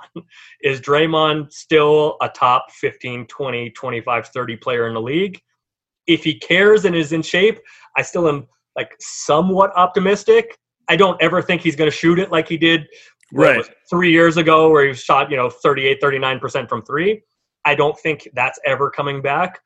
But he is so good on defense and so unique as a guy that can grab and go and initiate offense and as a short roll guy and as a passer and decision maker on offense. That if Draymond is still Draymond, then I think the Warriors are as dangerous as anybody. Look, there are there are really smart NBA people that thought the Warriors were going to win the title again this year. That was pretty funny. That was I love that. That so, was uh, so I think the first question it's a long-winded answer, but I think the first question for the Warriors is who is Draymond going forward? I think yeah, out of, out, out of everyone, and we talk about this every week. Out, out of everyone, you know, you would think Steph and Klay are probably going to be some version of themselves. You know, eighty five percent. I think Steph is still there. I think Klay probably want to say eighty five. Klay might Klay might take half the season to, to fully Yeah. get his legs back at minimum. so, but yeah. Draymond, I still got belief, right? Like I think Draymond, if if the playoffs started today, like I think he's ready to go. Um, but again, it's not about you don't get to rest for eighty two games anymore. It's not how the Warriors. That's not how next year is going to go, right? So he's going to have to show up for Yeah, seventy. I, I, and I think that's really interesting, right? Because Draymond is the there's 82 game players and a six and 16 game Great players. quote. Um, and I think for the first time in his career as a star slash superstar, right? This was true his first couple years of his career, right. but for the first time since like 2015, Draymond is going to have to be both because Yeah. Going into next year, it's going to be the first time, assuming everybody's healthy, it's going to be the first time the Warriors are not in his like basketball life Right. they're not going to be the favorites, right? Like I thought going into this year, assuming Steph health and then assuming Klay was going to come back in February ish, I thought, and with D'Lo, whatever you thought about D'Lo, I expected the Warriors to be like in the three to six range Sure. And then be terrifying for everybody in the playoffs because Klay would be rounding into form. But going into next year, that's not going to be the case. And the Warriors are going to have to be fighting for playoff seeding, and Draymond is not going to get to take, you know, like weeks and months off because everybody knows the Warriors are going to be the one seed, and it doesn't matter anyway because they're going to be destroying people in the playoffs. So next year is going to be the first time in at least five or six years that Draymond is going to have to be an 82 game player in addition to being a 16 game player. Yeah. So Yeah. Also hasn't played in two seasons, so I mean, or hasn't played in a whole season because this one didn't count. He didn't play a single game outside of Christmas. So, you know, if, if I, yeah, he didn't. there there was ever a time for you to get that rest, those, those five seasons that they had to so play, what? they played all. So I I tend to agree with you, but what Andy? What makes you like? What makes you still a Draymond believer? I just I'm watching that Raptor series. I'm basing it off the Raptor series, and the guy's not 36 years old. And so, basing off the Raptor series, look, he wasn't the best player. He wasn't the best player on the Warriors. You know, he didn't lock up Pascal Siakam, but he was really good. He was really good, and he could play in that series. And and that to me tells me that he still got something, um, and that's enough. Uh, uh that's enough. And they should have, and they would have won maybe if Klay was healthy again, he was impaired anyway. But that tells me that that team could have won a title um, just with those three guys. Um, and they had Alfonzo McKinnie, they had Quinn Cook. You know, you throw Wiggins in there instead of those guys again. Well, Jonas Jerebko.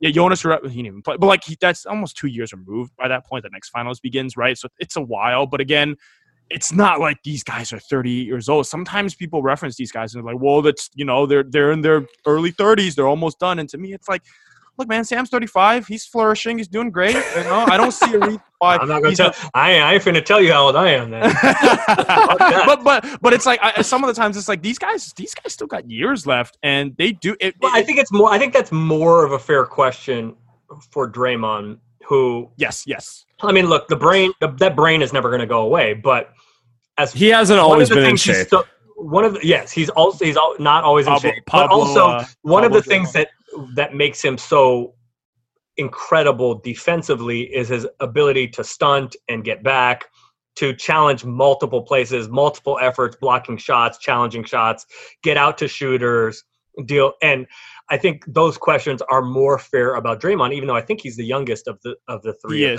He's he 30, I think I want to say. Right? I think I think he and Klay yeah. are the same age, but Draymond's he's younger. technically younger than right. Klay by a month. But for what it's worth.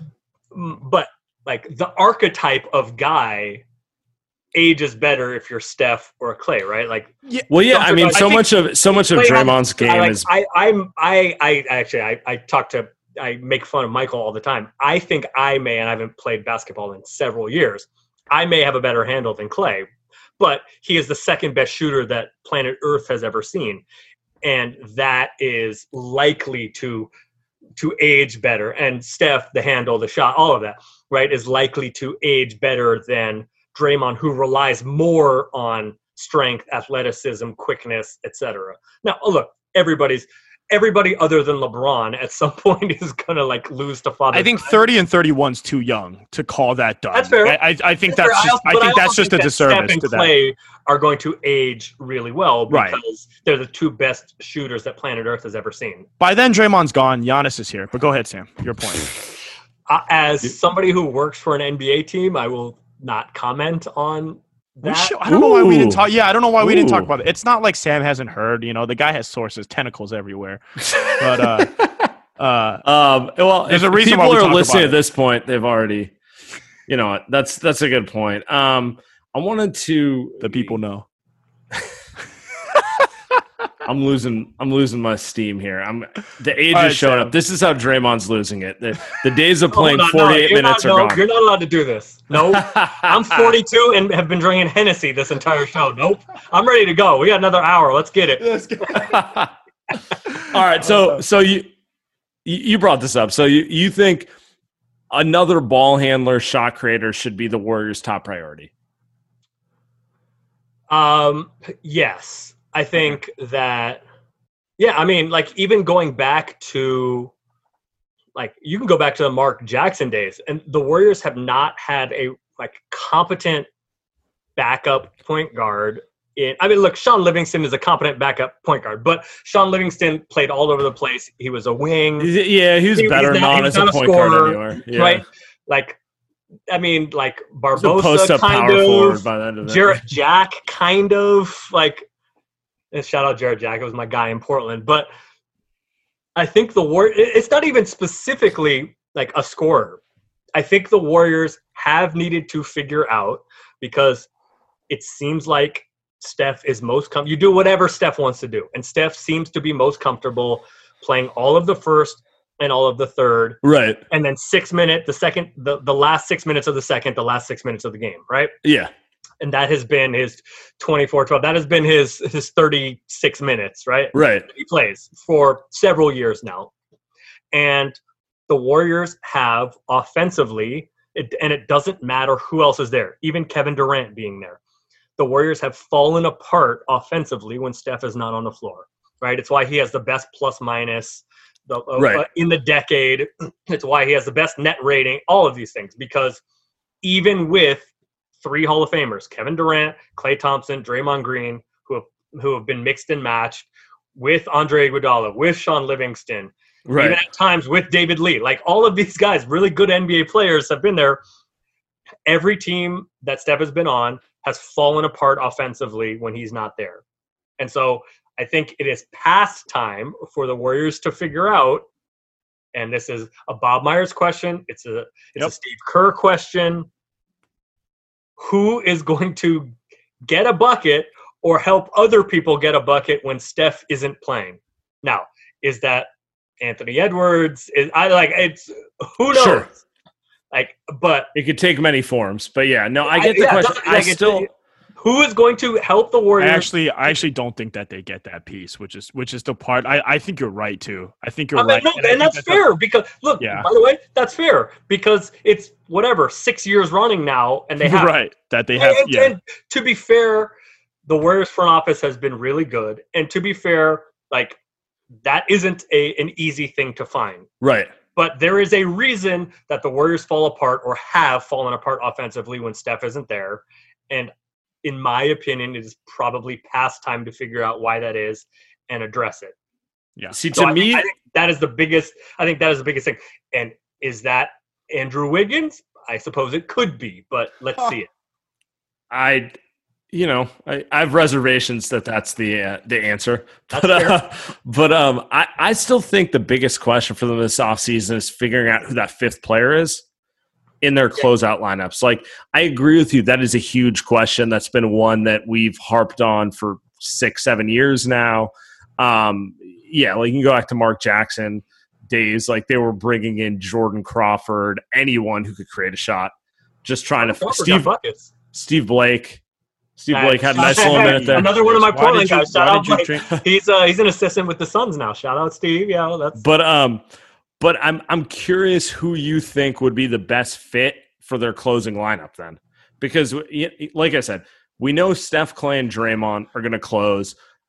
Wiggins. Is Wiggins is going to Wiggins is going to close unless they miraculously run into a max caliber player on a minimum contract at the wing, which doesn't four happen. hundred million dollars. He better be. Yeah. Wiggins Um, is gonna, Wiggins so is the gonna- so the real question is where do they go around that? Because I don't think There's Eric not- I mean, Paschall's there are- answer.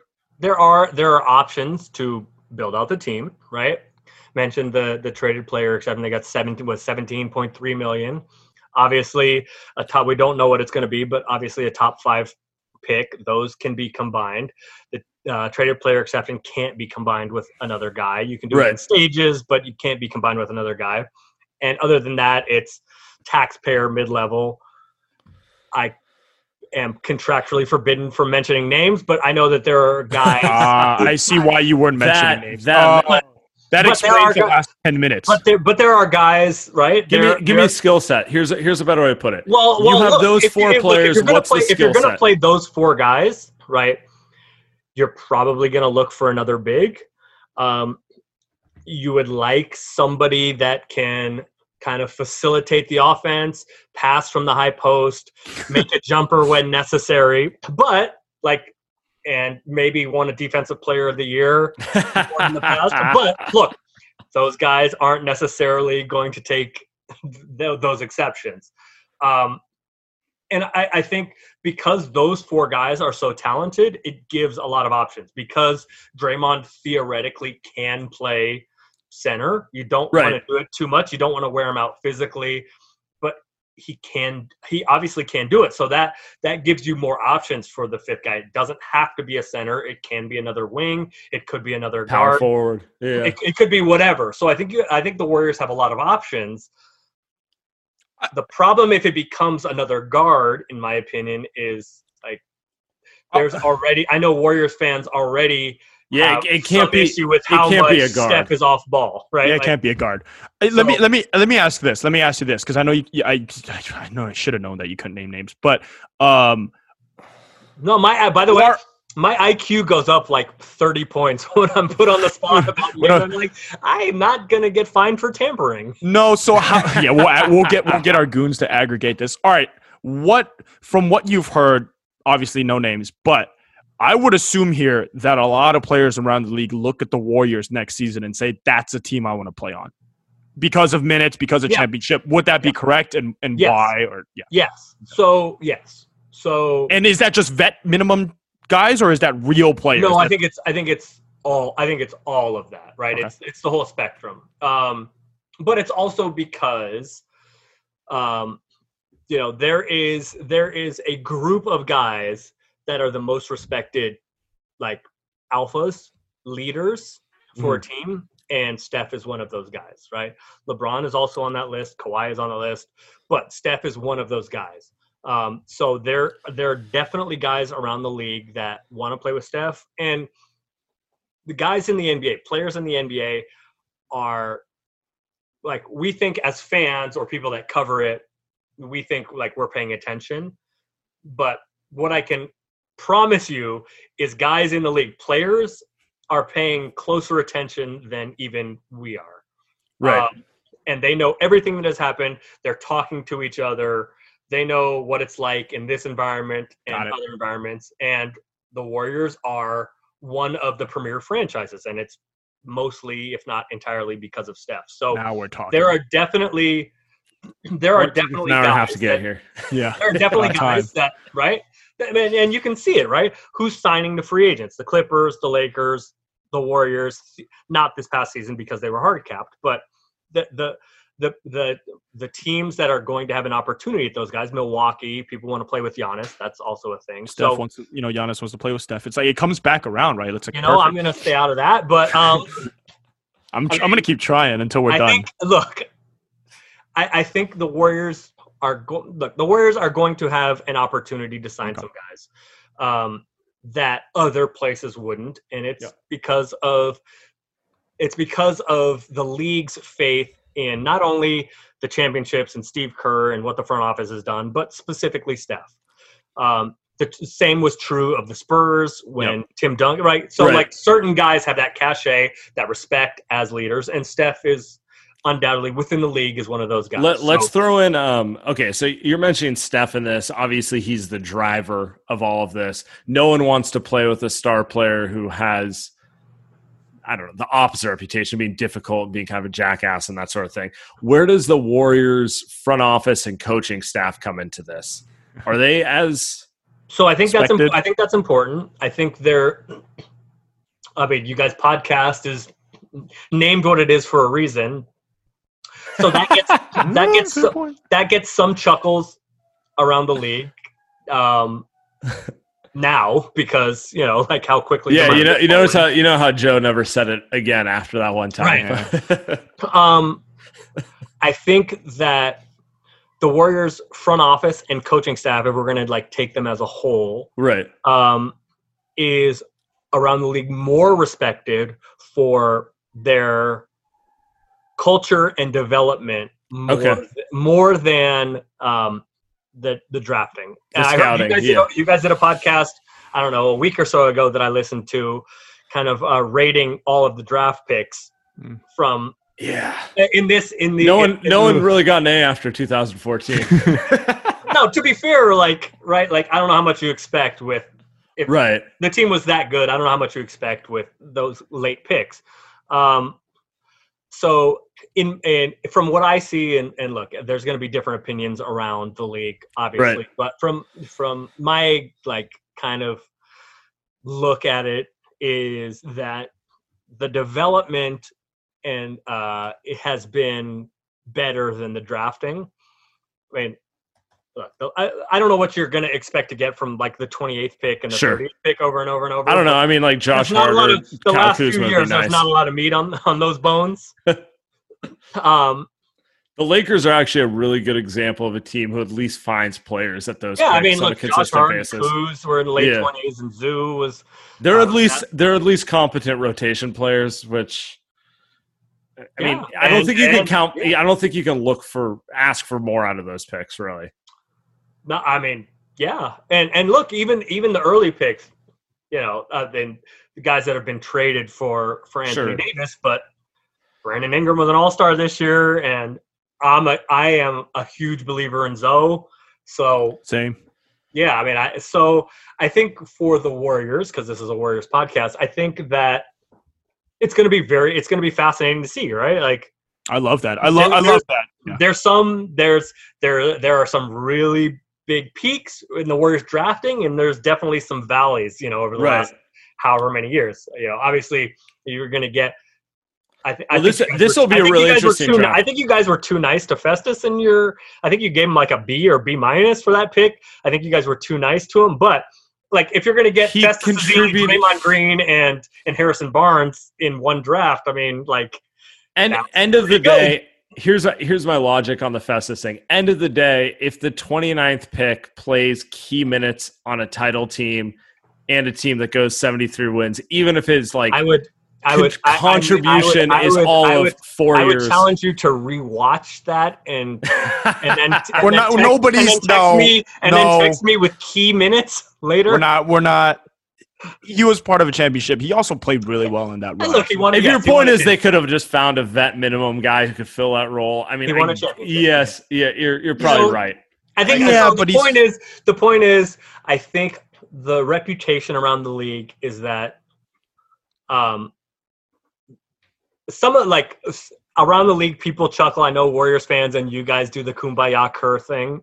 Mhm. and so like people kind of snicker and chuckle about that. Would the Warriors had have won another championship if the Kumbaya Kerr thing and he didn't play Varejão and Festus and game? Right. Who knows, right? Like maybe, probably, who knows?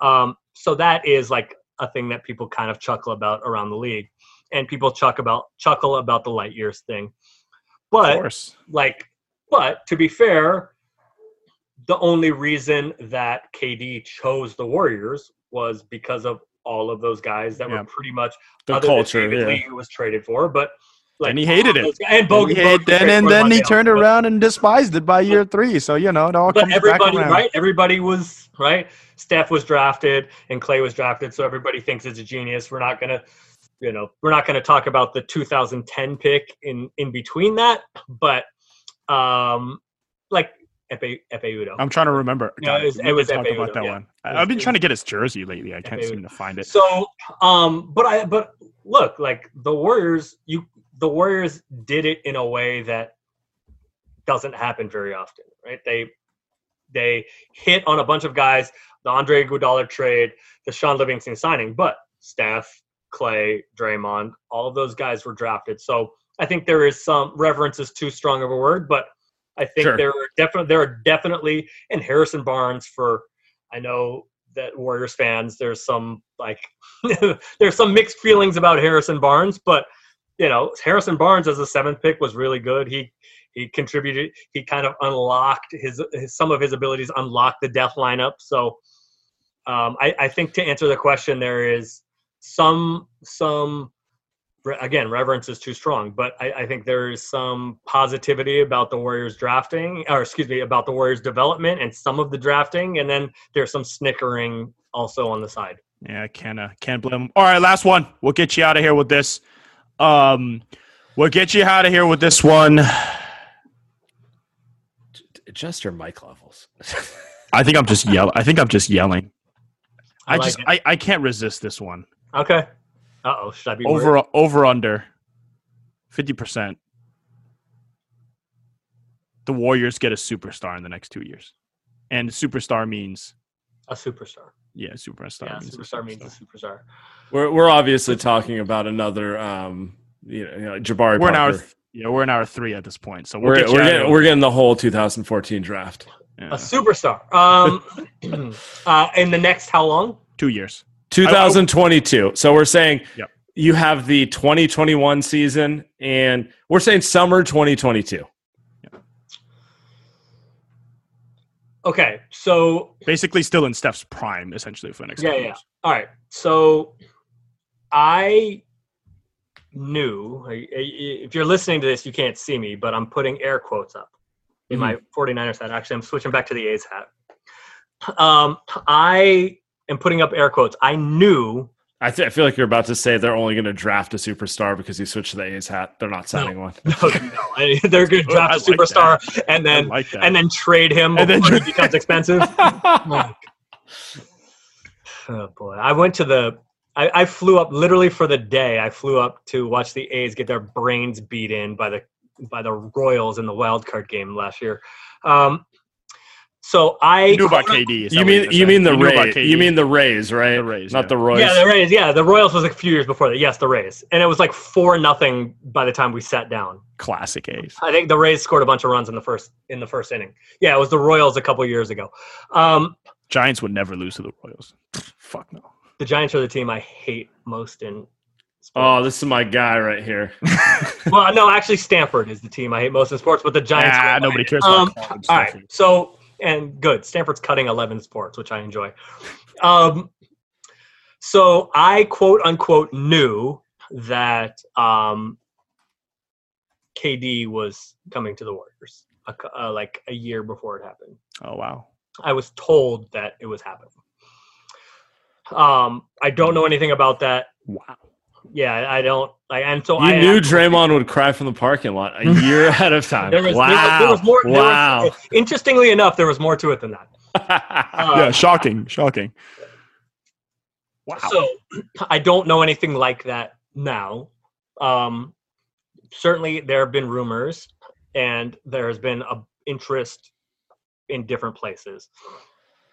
Um, I mean, we know. Here, here's what we we know for a fact: they're gonna try. They're not yes, like there's yeah, no. uh, yes. Yeah. There, there's no. We love our core. They would trade Klay for Kawhi Leonard tomorrow if Doc Rivers called them, for example. they would trade Klay for Giannis for if they called him. So let's start there. I mean, But I'm just, I'm just I'm throwing out you- players who we you guys talk acknowledge. about specific names. we're just being realistic. We're just being realistic. Kawhi's. I mean, yeah, right. I'm gonna okay, let you guys talk about specific names. Um, you're right. So I don't know anything like that. None of none of that has been communicated to me. Um, I think that if the if the target is um, people on some someone or people on championship level teams now, I think what happens in the bubble Yeah. Mhm. is very meaningful towards that, right? Um, again, NBA. I'm not mentioning any any names. Um, I think it, but I think, I think, I think, I think it's common knowledge that, I mean, for for anybody, right? For anybody, if they feel like they have a real shot at winning it all, that is going to encourage them to stay where they are. Yep. So I also am not convinced that the Warriors need another superstar to be a contender again. I, think, the you're War- I, I think I think I think the Warriors do I think they're the favorite going into next year? No. Um, I think the favorite is going to be the assuming, you know, like the world doesn't end. I think the favorite going into next year is still the three favorites that are happening right now. I think the Lakers I think the Lakers are the favorite right now. But going into next year, I think the Lakers, Clippers, and Milwaukee are probably the favorites again. I think the Warriors are in the next group of challengers. They're with the Rockets. Um, they're Depends what they do with the rest of the roster. Fair, but we'll see who comes. Like we'll see what happens with some teams in the East, um, with Philly, with Boston, Right. etc. So I think the Warriors are in that next group of contenders, and I don't necessarily think the Warriors need another superstar to win another title. Obviously, superstars are great. You collect as many as you can. You collect as much talent as you can. But I think that what happens this season and in this bubble and how guys feel about their situation going forward and how likely they are to win a title and be in that mix going forward, I think is going to be something that the Warriors monitor very closely. And the status of uh, whether or not people accept extensions or want uh, supermax contracts, I think is also going to be something that is monitored very closely.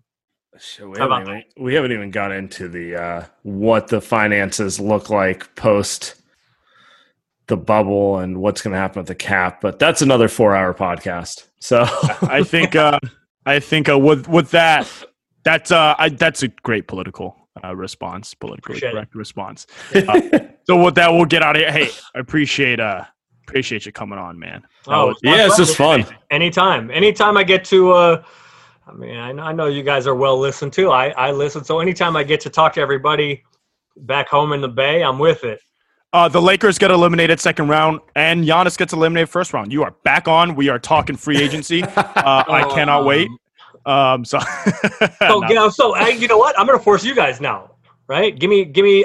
I know you. I know you guys are Warriors fans. Give me predictions. Who- What do you What do you think happens in the bubble? Yeah, I I think it's like I I think basically anything is at play here. So what do you yes, yes, think? Yes. yes. I think we have anything no is idea. possible. Who- who- Andy, you go first, Andy. I'll go first. Saam always has something thought out. I just fly it off the cuff. Um, I have been, uh, I've tweeted it, and I genuinely believe it. Um, I, I think the Rockets win this thing. I this, I think of all the crazy shit that happens in a bubble, yeah, sure, Lakers, Clippers, Bucks, standard picks. But fuck it, it's 2020, dude. The world is shit anyway. Everything's all fucked up.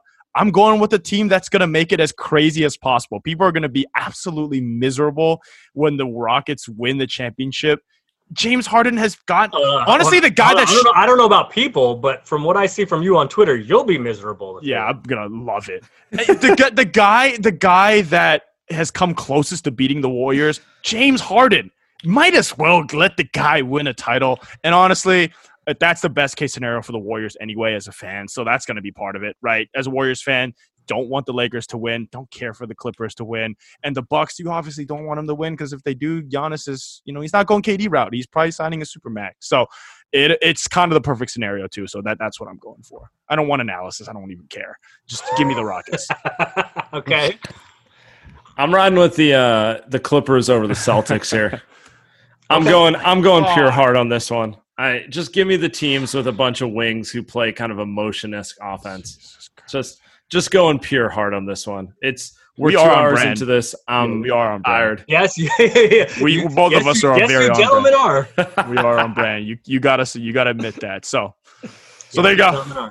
There we go. Uh, I'll, I'll hang okay, with last it. one. And look, I'm I've taken over your podcast, and we're two hours in now. But I'm taking over your podcast just because I want to give my answer to this question at the end.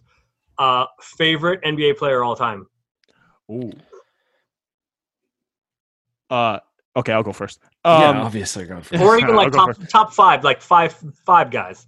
I'll give a few guys. I mean, because Yeah. the my favorite's obviously Steph. Um, Steve Nash, uh, number two is is right there. Uh, love Nash. Um, man, that is on the spot. Wow. Uh, so Steve Nash, Dwyane Wade, uh, pre- Pete Dwyane Wade, one of my favorite players to watch ever. Um, every playoff game. I mean, there was a game where he was gonna get swept. I forget what team, but he went for like forty. They ended up losing in five. But it, I just I love watching Pete Dwyane Wade. Okay. Um, so those those three guys. Um, I mean, I'm not gonna pick Warriors guys. I love Draymond. I actually love Okay, Draymond Pick more Warriors Klay. guys. Dr- Draymond would probably clock Mike in. Dunleavy. Yeah, he. would- I. I Dunleavy. Draymond love. I just the the way that Draymond, just the attitude and the personality, Gilbert just the way he Arenas. Warriors. Gilbert team. Arenas. No, definitely not. Um, I actually, Antawn I Jamison going for didn't 50, like Monta. 51 in back-to-back nights. not not a fan of uh, of any. Dueling with. So, Kobe. I was No, definitely uh, convinced he was better one, than. yeah. I was I'll, convinced he was I'll go than those Kobe. four. I'm gonna think of a fifth one, Saam, while you pick a couple guys. I'll go. Oh, I have my list. Don't worry. Yo, get it. Let's get it. Go no, go ahead. Go ahead. Yeah, Saam. let's I'm get gonna- it. the list is obviously MJ number one because that's like my first. it- What's not even my first basketball memory, but then you know MJ just enamored. I was born in you know mid '80s, '90s, or just my entire childhood there. Uh, Jason Kidd, I remember him at guy. Cal. I saw him at Cal. Okay. Uh, I was maybe seven years old when I saw him at Cal. I didn't know what I was watching, but Oh, I was was so good enamored by high him. school too. And by the way, and by the way, sorry to interrupt you, but Go for it. he has been. I know there was a lot of uh, like snickering about he was going to try to take over with the Lakers. Right. He has, he uh, he has been pretty incredible. Actually, like again, I'm going to sound like a homer, but he has been really incredible, and uh, he's been like he's been really good and is and it has LeBron's trust. He's like he is the best guy talking to LeBron. So he was he, he was Yeah. my first favorite player. Um, and by the way, I one of my favorite moments. I have been to it was like 32 or 33 straight big games, you know, Cal Stanford games Mhm. in person. And uh, we were in Memphis this year. So I missed, this was my first big, big game I missed in like literally like 34 years, something like that. And so I got to watch uh, Chase Garbers run it in for a touchdown, and then Cal Oh, nice. stopped Stanford with Jason Kidd on the floor during warmups on my phone in in Memphis, and I there were there were tears in the Memphis media room. So that that is a pretty good memory. So I'm glad to hear Jason Kidd. Jason Kidd, Chris Webber. I'm one of the only Warrior fans who I remember when Webber was drafted. I knew he was a big deal. He was amazing for the Warriors as a rookie. I didn't understand why he left. Obviously, I got older. I understood everything, but I still kind of like in my mind, he was the only good player the Warriors had from like age eight to 25, maybe. No, you're And- not wrong. yeah. I mean, I. I mean, I'm kind of being unfair to Spree, but anyway, that's a and Marty different. Cycli Yeah, exactly. And, and then, um, and then uh, Iverson. Iverson was definitely like the dude when I was in middle school. Um, yeah, I'm 35, so that'd be what late 90s, that range. So Yeah. those were my favorite players growing up in general. I probably need fifth, but we'll we'll stick with that. Everyone after that doesn't have like. I mean, it, there's something different from when you are like 10, 11 and have that like obsession with the player. So I I'll go with I love that by the way I'll go with uh, so Draymond and Klay I'm going to put at four so Wade Nash Steph and then number five this guy is a funny story because I actually hated watching him growing up and then I loved him by the end of his career over Tim Duncan um despised just just despised him just so boring and then the more I learned about basketball the more I was like yeah this guy this guy is a killer um and and as I watch Steph the similarities are just insane in terms of who they are as people you just don't see Tim Duncan as much anymore although he might be the next coach. Um, but with Steph, it's like when Steph retires, I almost don't think we'll see Steph too much for a few years before he maybe comes back. But uh, just uh, he became one of my favorite players when he, uh, uh, by the time his career ended, and, and him beating the crap out of that Heat, Heat team was comedy. Just, uh, just whooped them. Uh, and then they probably should have won the year before too. So, um, so there you go. Um, so I don't know. My answer doesn't matter. But the number one guy on my list, my favorite player all time is Manute Bol. Warriors Manute Bol is my favorite player ever. Six threes in a game. That's right. Uh, not with the Warriors. Was that was that the was that the Bullets? No, it was with the Shout out 76ers. He made six threes and a half. I get. I think against the Suns and Charles Barkley was. Manute Bol. He made he made like three threes, bang bang bang with the Warriors. Uh, but Manute Bol is my favorite. R.I.P. Manute Bowl is my favorite player in NBA history. Um, Will we see Bol Bol in the NBA at some point? No, No. no, no. Um, also, like personally, shout out Jeez. Jamal Crawford and and JC's back back in the league, so he's one of the best dudes around. Um, Nice. pretty close with Joel Przybilla, so he's got to be on the list. But uh, Chris Mullin, Chris Mullin also growing up. Chris Mullin, I was a big Chris Mullin fan. He gave me First buckets. basketball first basketball camp I went to was uh Chris Mullin, Rod Higgins camp somewhere in like uh Walnut Creek in like go. 94, 93, something like that. I, I thought I was gonna. I thought I was gonna be really good, like in college, and then Right. when I was in high school, early high school, or maybe it was in late elementary school, at Cal basketball camp, Chris Mullin gave me five straight NBA threes, and I had to sit down in front of everybody getting snickered at, and that's like I wanted to just go. I I wanted my mommy to come pick me up. Yeah, sounds about right. All right, you got a couple more names, I think. Uh, yeah. So, um, so uh, Manute Bol, Chris Mullin. Uh, I well, so look, I think LeBron is the best player ever. I'm not good. He's not on my list because it's weird because I see him every day. But I think I think LeBron is the best player ever. But um, Manute Bol, Chris Mullin, Steph. I'm a big Steph fan. Um, Jamal Crawford and Rasheed Wallace. Just Rasheed Wallace, the whole the whole assortment. Just the a great one. assortment, the every skill, right? Big man one. can guard the post, can guard on the wing, can shoot it a little bit. Uh, you know, it just could do a, a little bit of everything. So Rasheed Wallace and shout out Walt Williams, the Wizard, because I always like the the okay sign, the three. Warriors play the uh the 99 2000 Blazers, who gets ejected more times, Draymond or Sheed? Um, I think they fight each other all seven games. They're like in fist fights all seven games. So I think they both get ejected from all seven games. I don't know how the points rack up. so who gets suspended more? Also, like, let's not forget when was it? This was about then. Uh, yeah, I think it was about then. Maybe no, it was a little later. It was. I think it was in the early 2000s. The the famous uh, Chris Mills and Rasheed, yeah, and Jailblazers in uh, in Oracle. Uh, the Stacey Augmon and uh, oh, that's waiting waiting for the buses to leave. Yes, and trying to fight everybody in, in the in the back tunnel there at Oracle. Yeah, that was that was a, a great moment in Blazers slash Warriors history. Nice. and with that, we are getting out of here. Aaron, right, thank you so much. This has All been right, fun. Fellas. We're gonna have to get you on during the bubble to analyze some actual game action oh, yeah. here. Oh yeah. Any, anytime y'all want, and uh, I love what you guys do. I I, I subscribe. I, I listen. I download all the time. I, I I find enjoy. It's it's it's how I get my Warriors fix. Actually, yeah, Appreciate it, before sir. we yeah before we go, we'll, we'll probably gotta put his pod on the thing too. So um, so I uh we appreciate you, man. We uh we'll talk to you soon. Stay Are you safe. gonna be Are you gonna be potting throughout the the bubble playoffs? Yeah. So we How started- regular? Yeah, we we um we we took a little hiatus when there was no basketball action, but um we're starting back up here uh, in the next couple days, and, and we will be uh, we'll be getting going again. The official Lakers podcast, where you can you can find us on literally everywhere you find podcasts. So we're getting back going here in the next couple days, and it'll be going as long as the Lakers season goes. Nice. Not long. All right, man.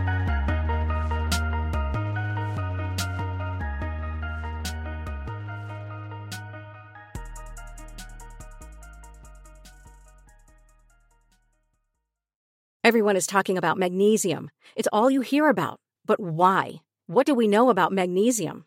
Well, magnesium is the number one mineral that 75% of Americans are deficient in. If you are a woman over 35, magnesium will help you rediscover balance, energy, and vitality. Magnesium supports more than 300 enzymatic reactions in your body, including those involved in hormonal balance. From functional medicine doctors to mental well being and female hormone experts, we all know that magnesium is the one mineral to improve all aspects of well being and health. But which one? Magnesium Breakthrough from Bioptimizers, the trusted choice recommended by leading experts with seven best absorbed forms of magnesium to ensure your body receives the support it needs for overall well being. Go to bioptimizers.com slash balance today and use code BALANCE10 for 10% off. Support your journey to wellness at B-I-O-P-T-I-M-I-Z-E-R-S dot com forward slash balance.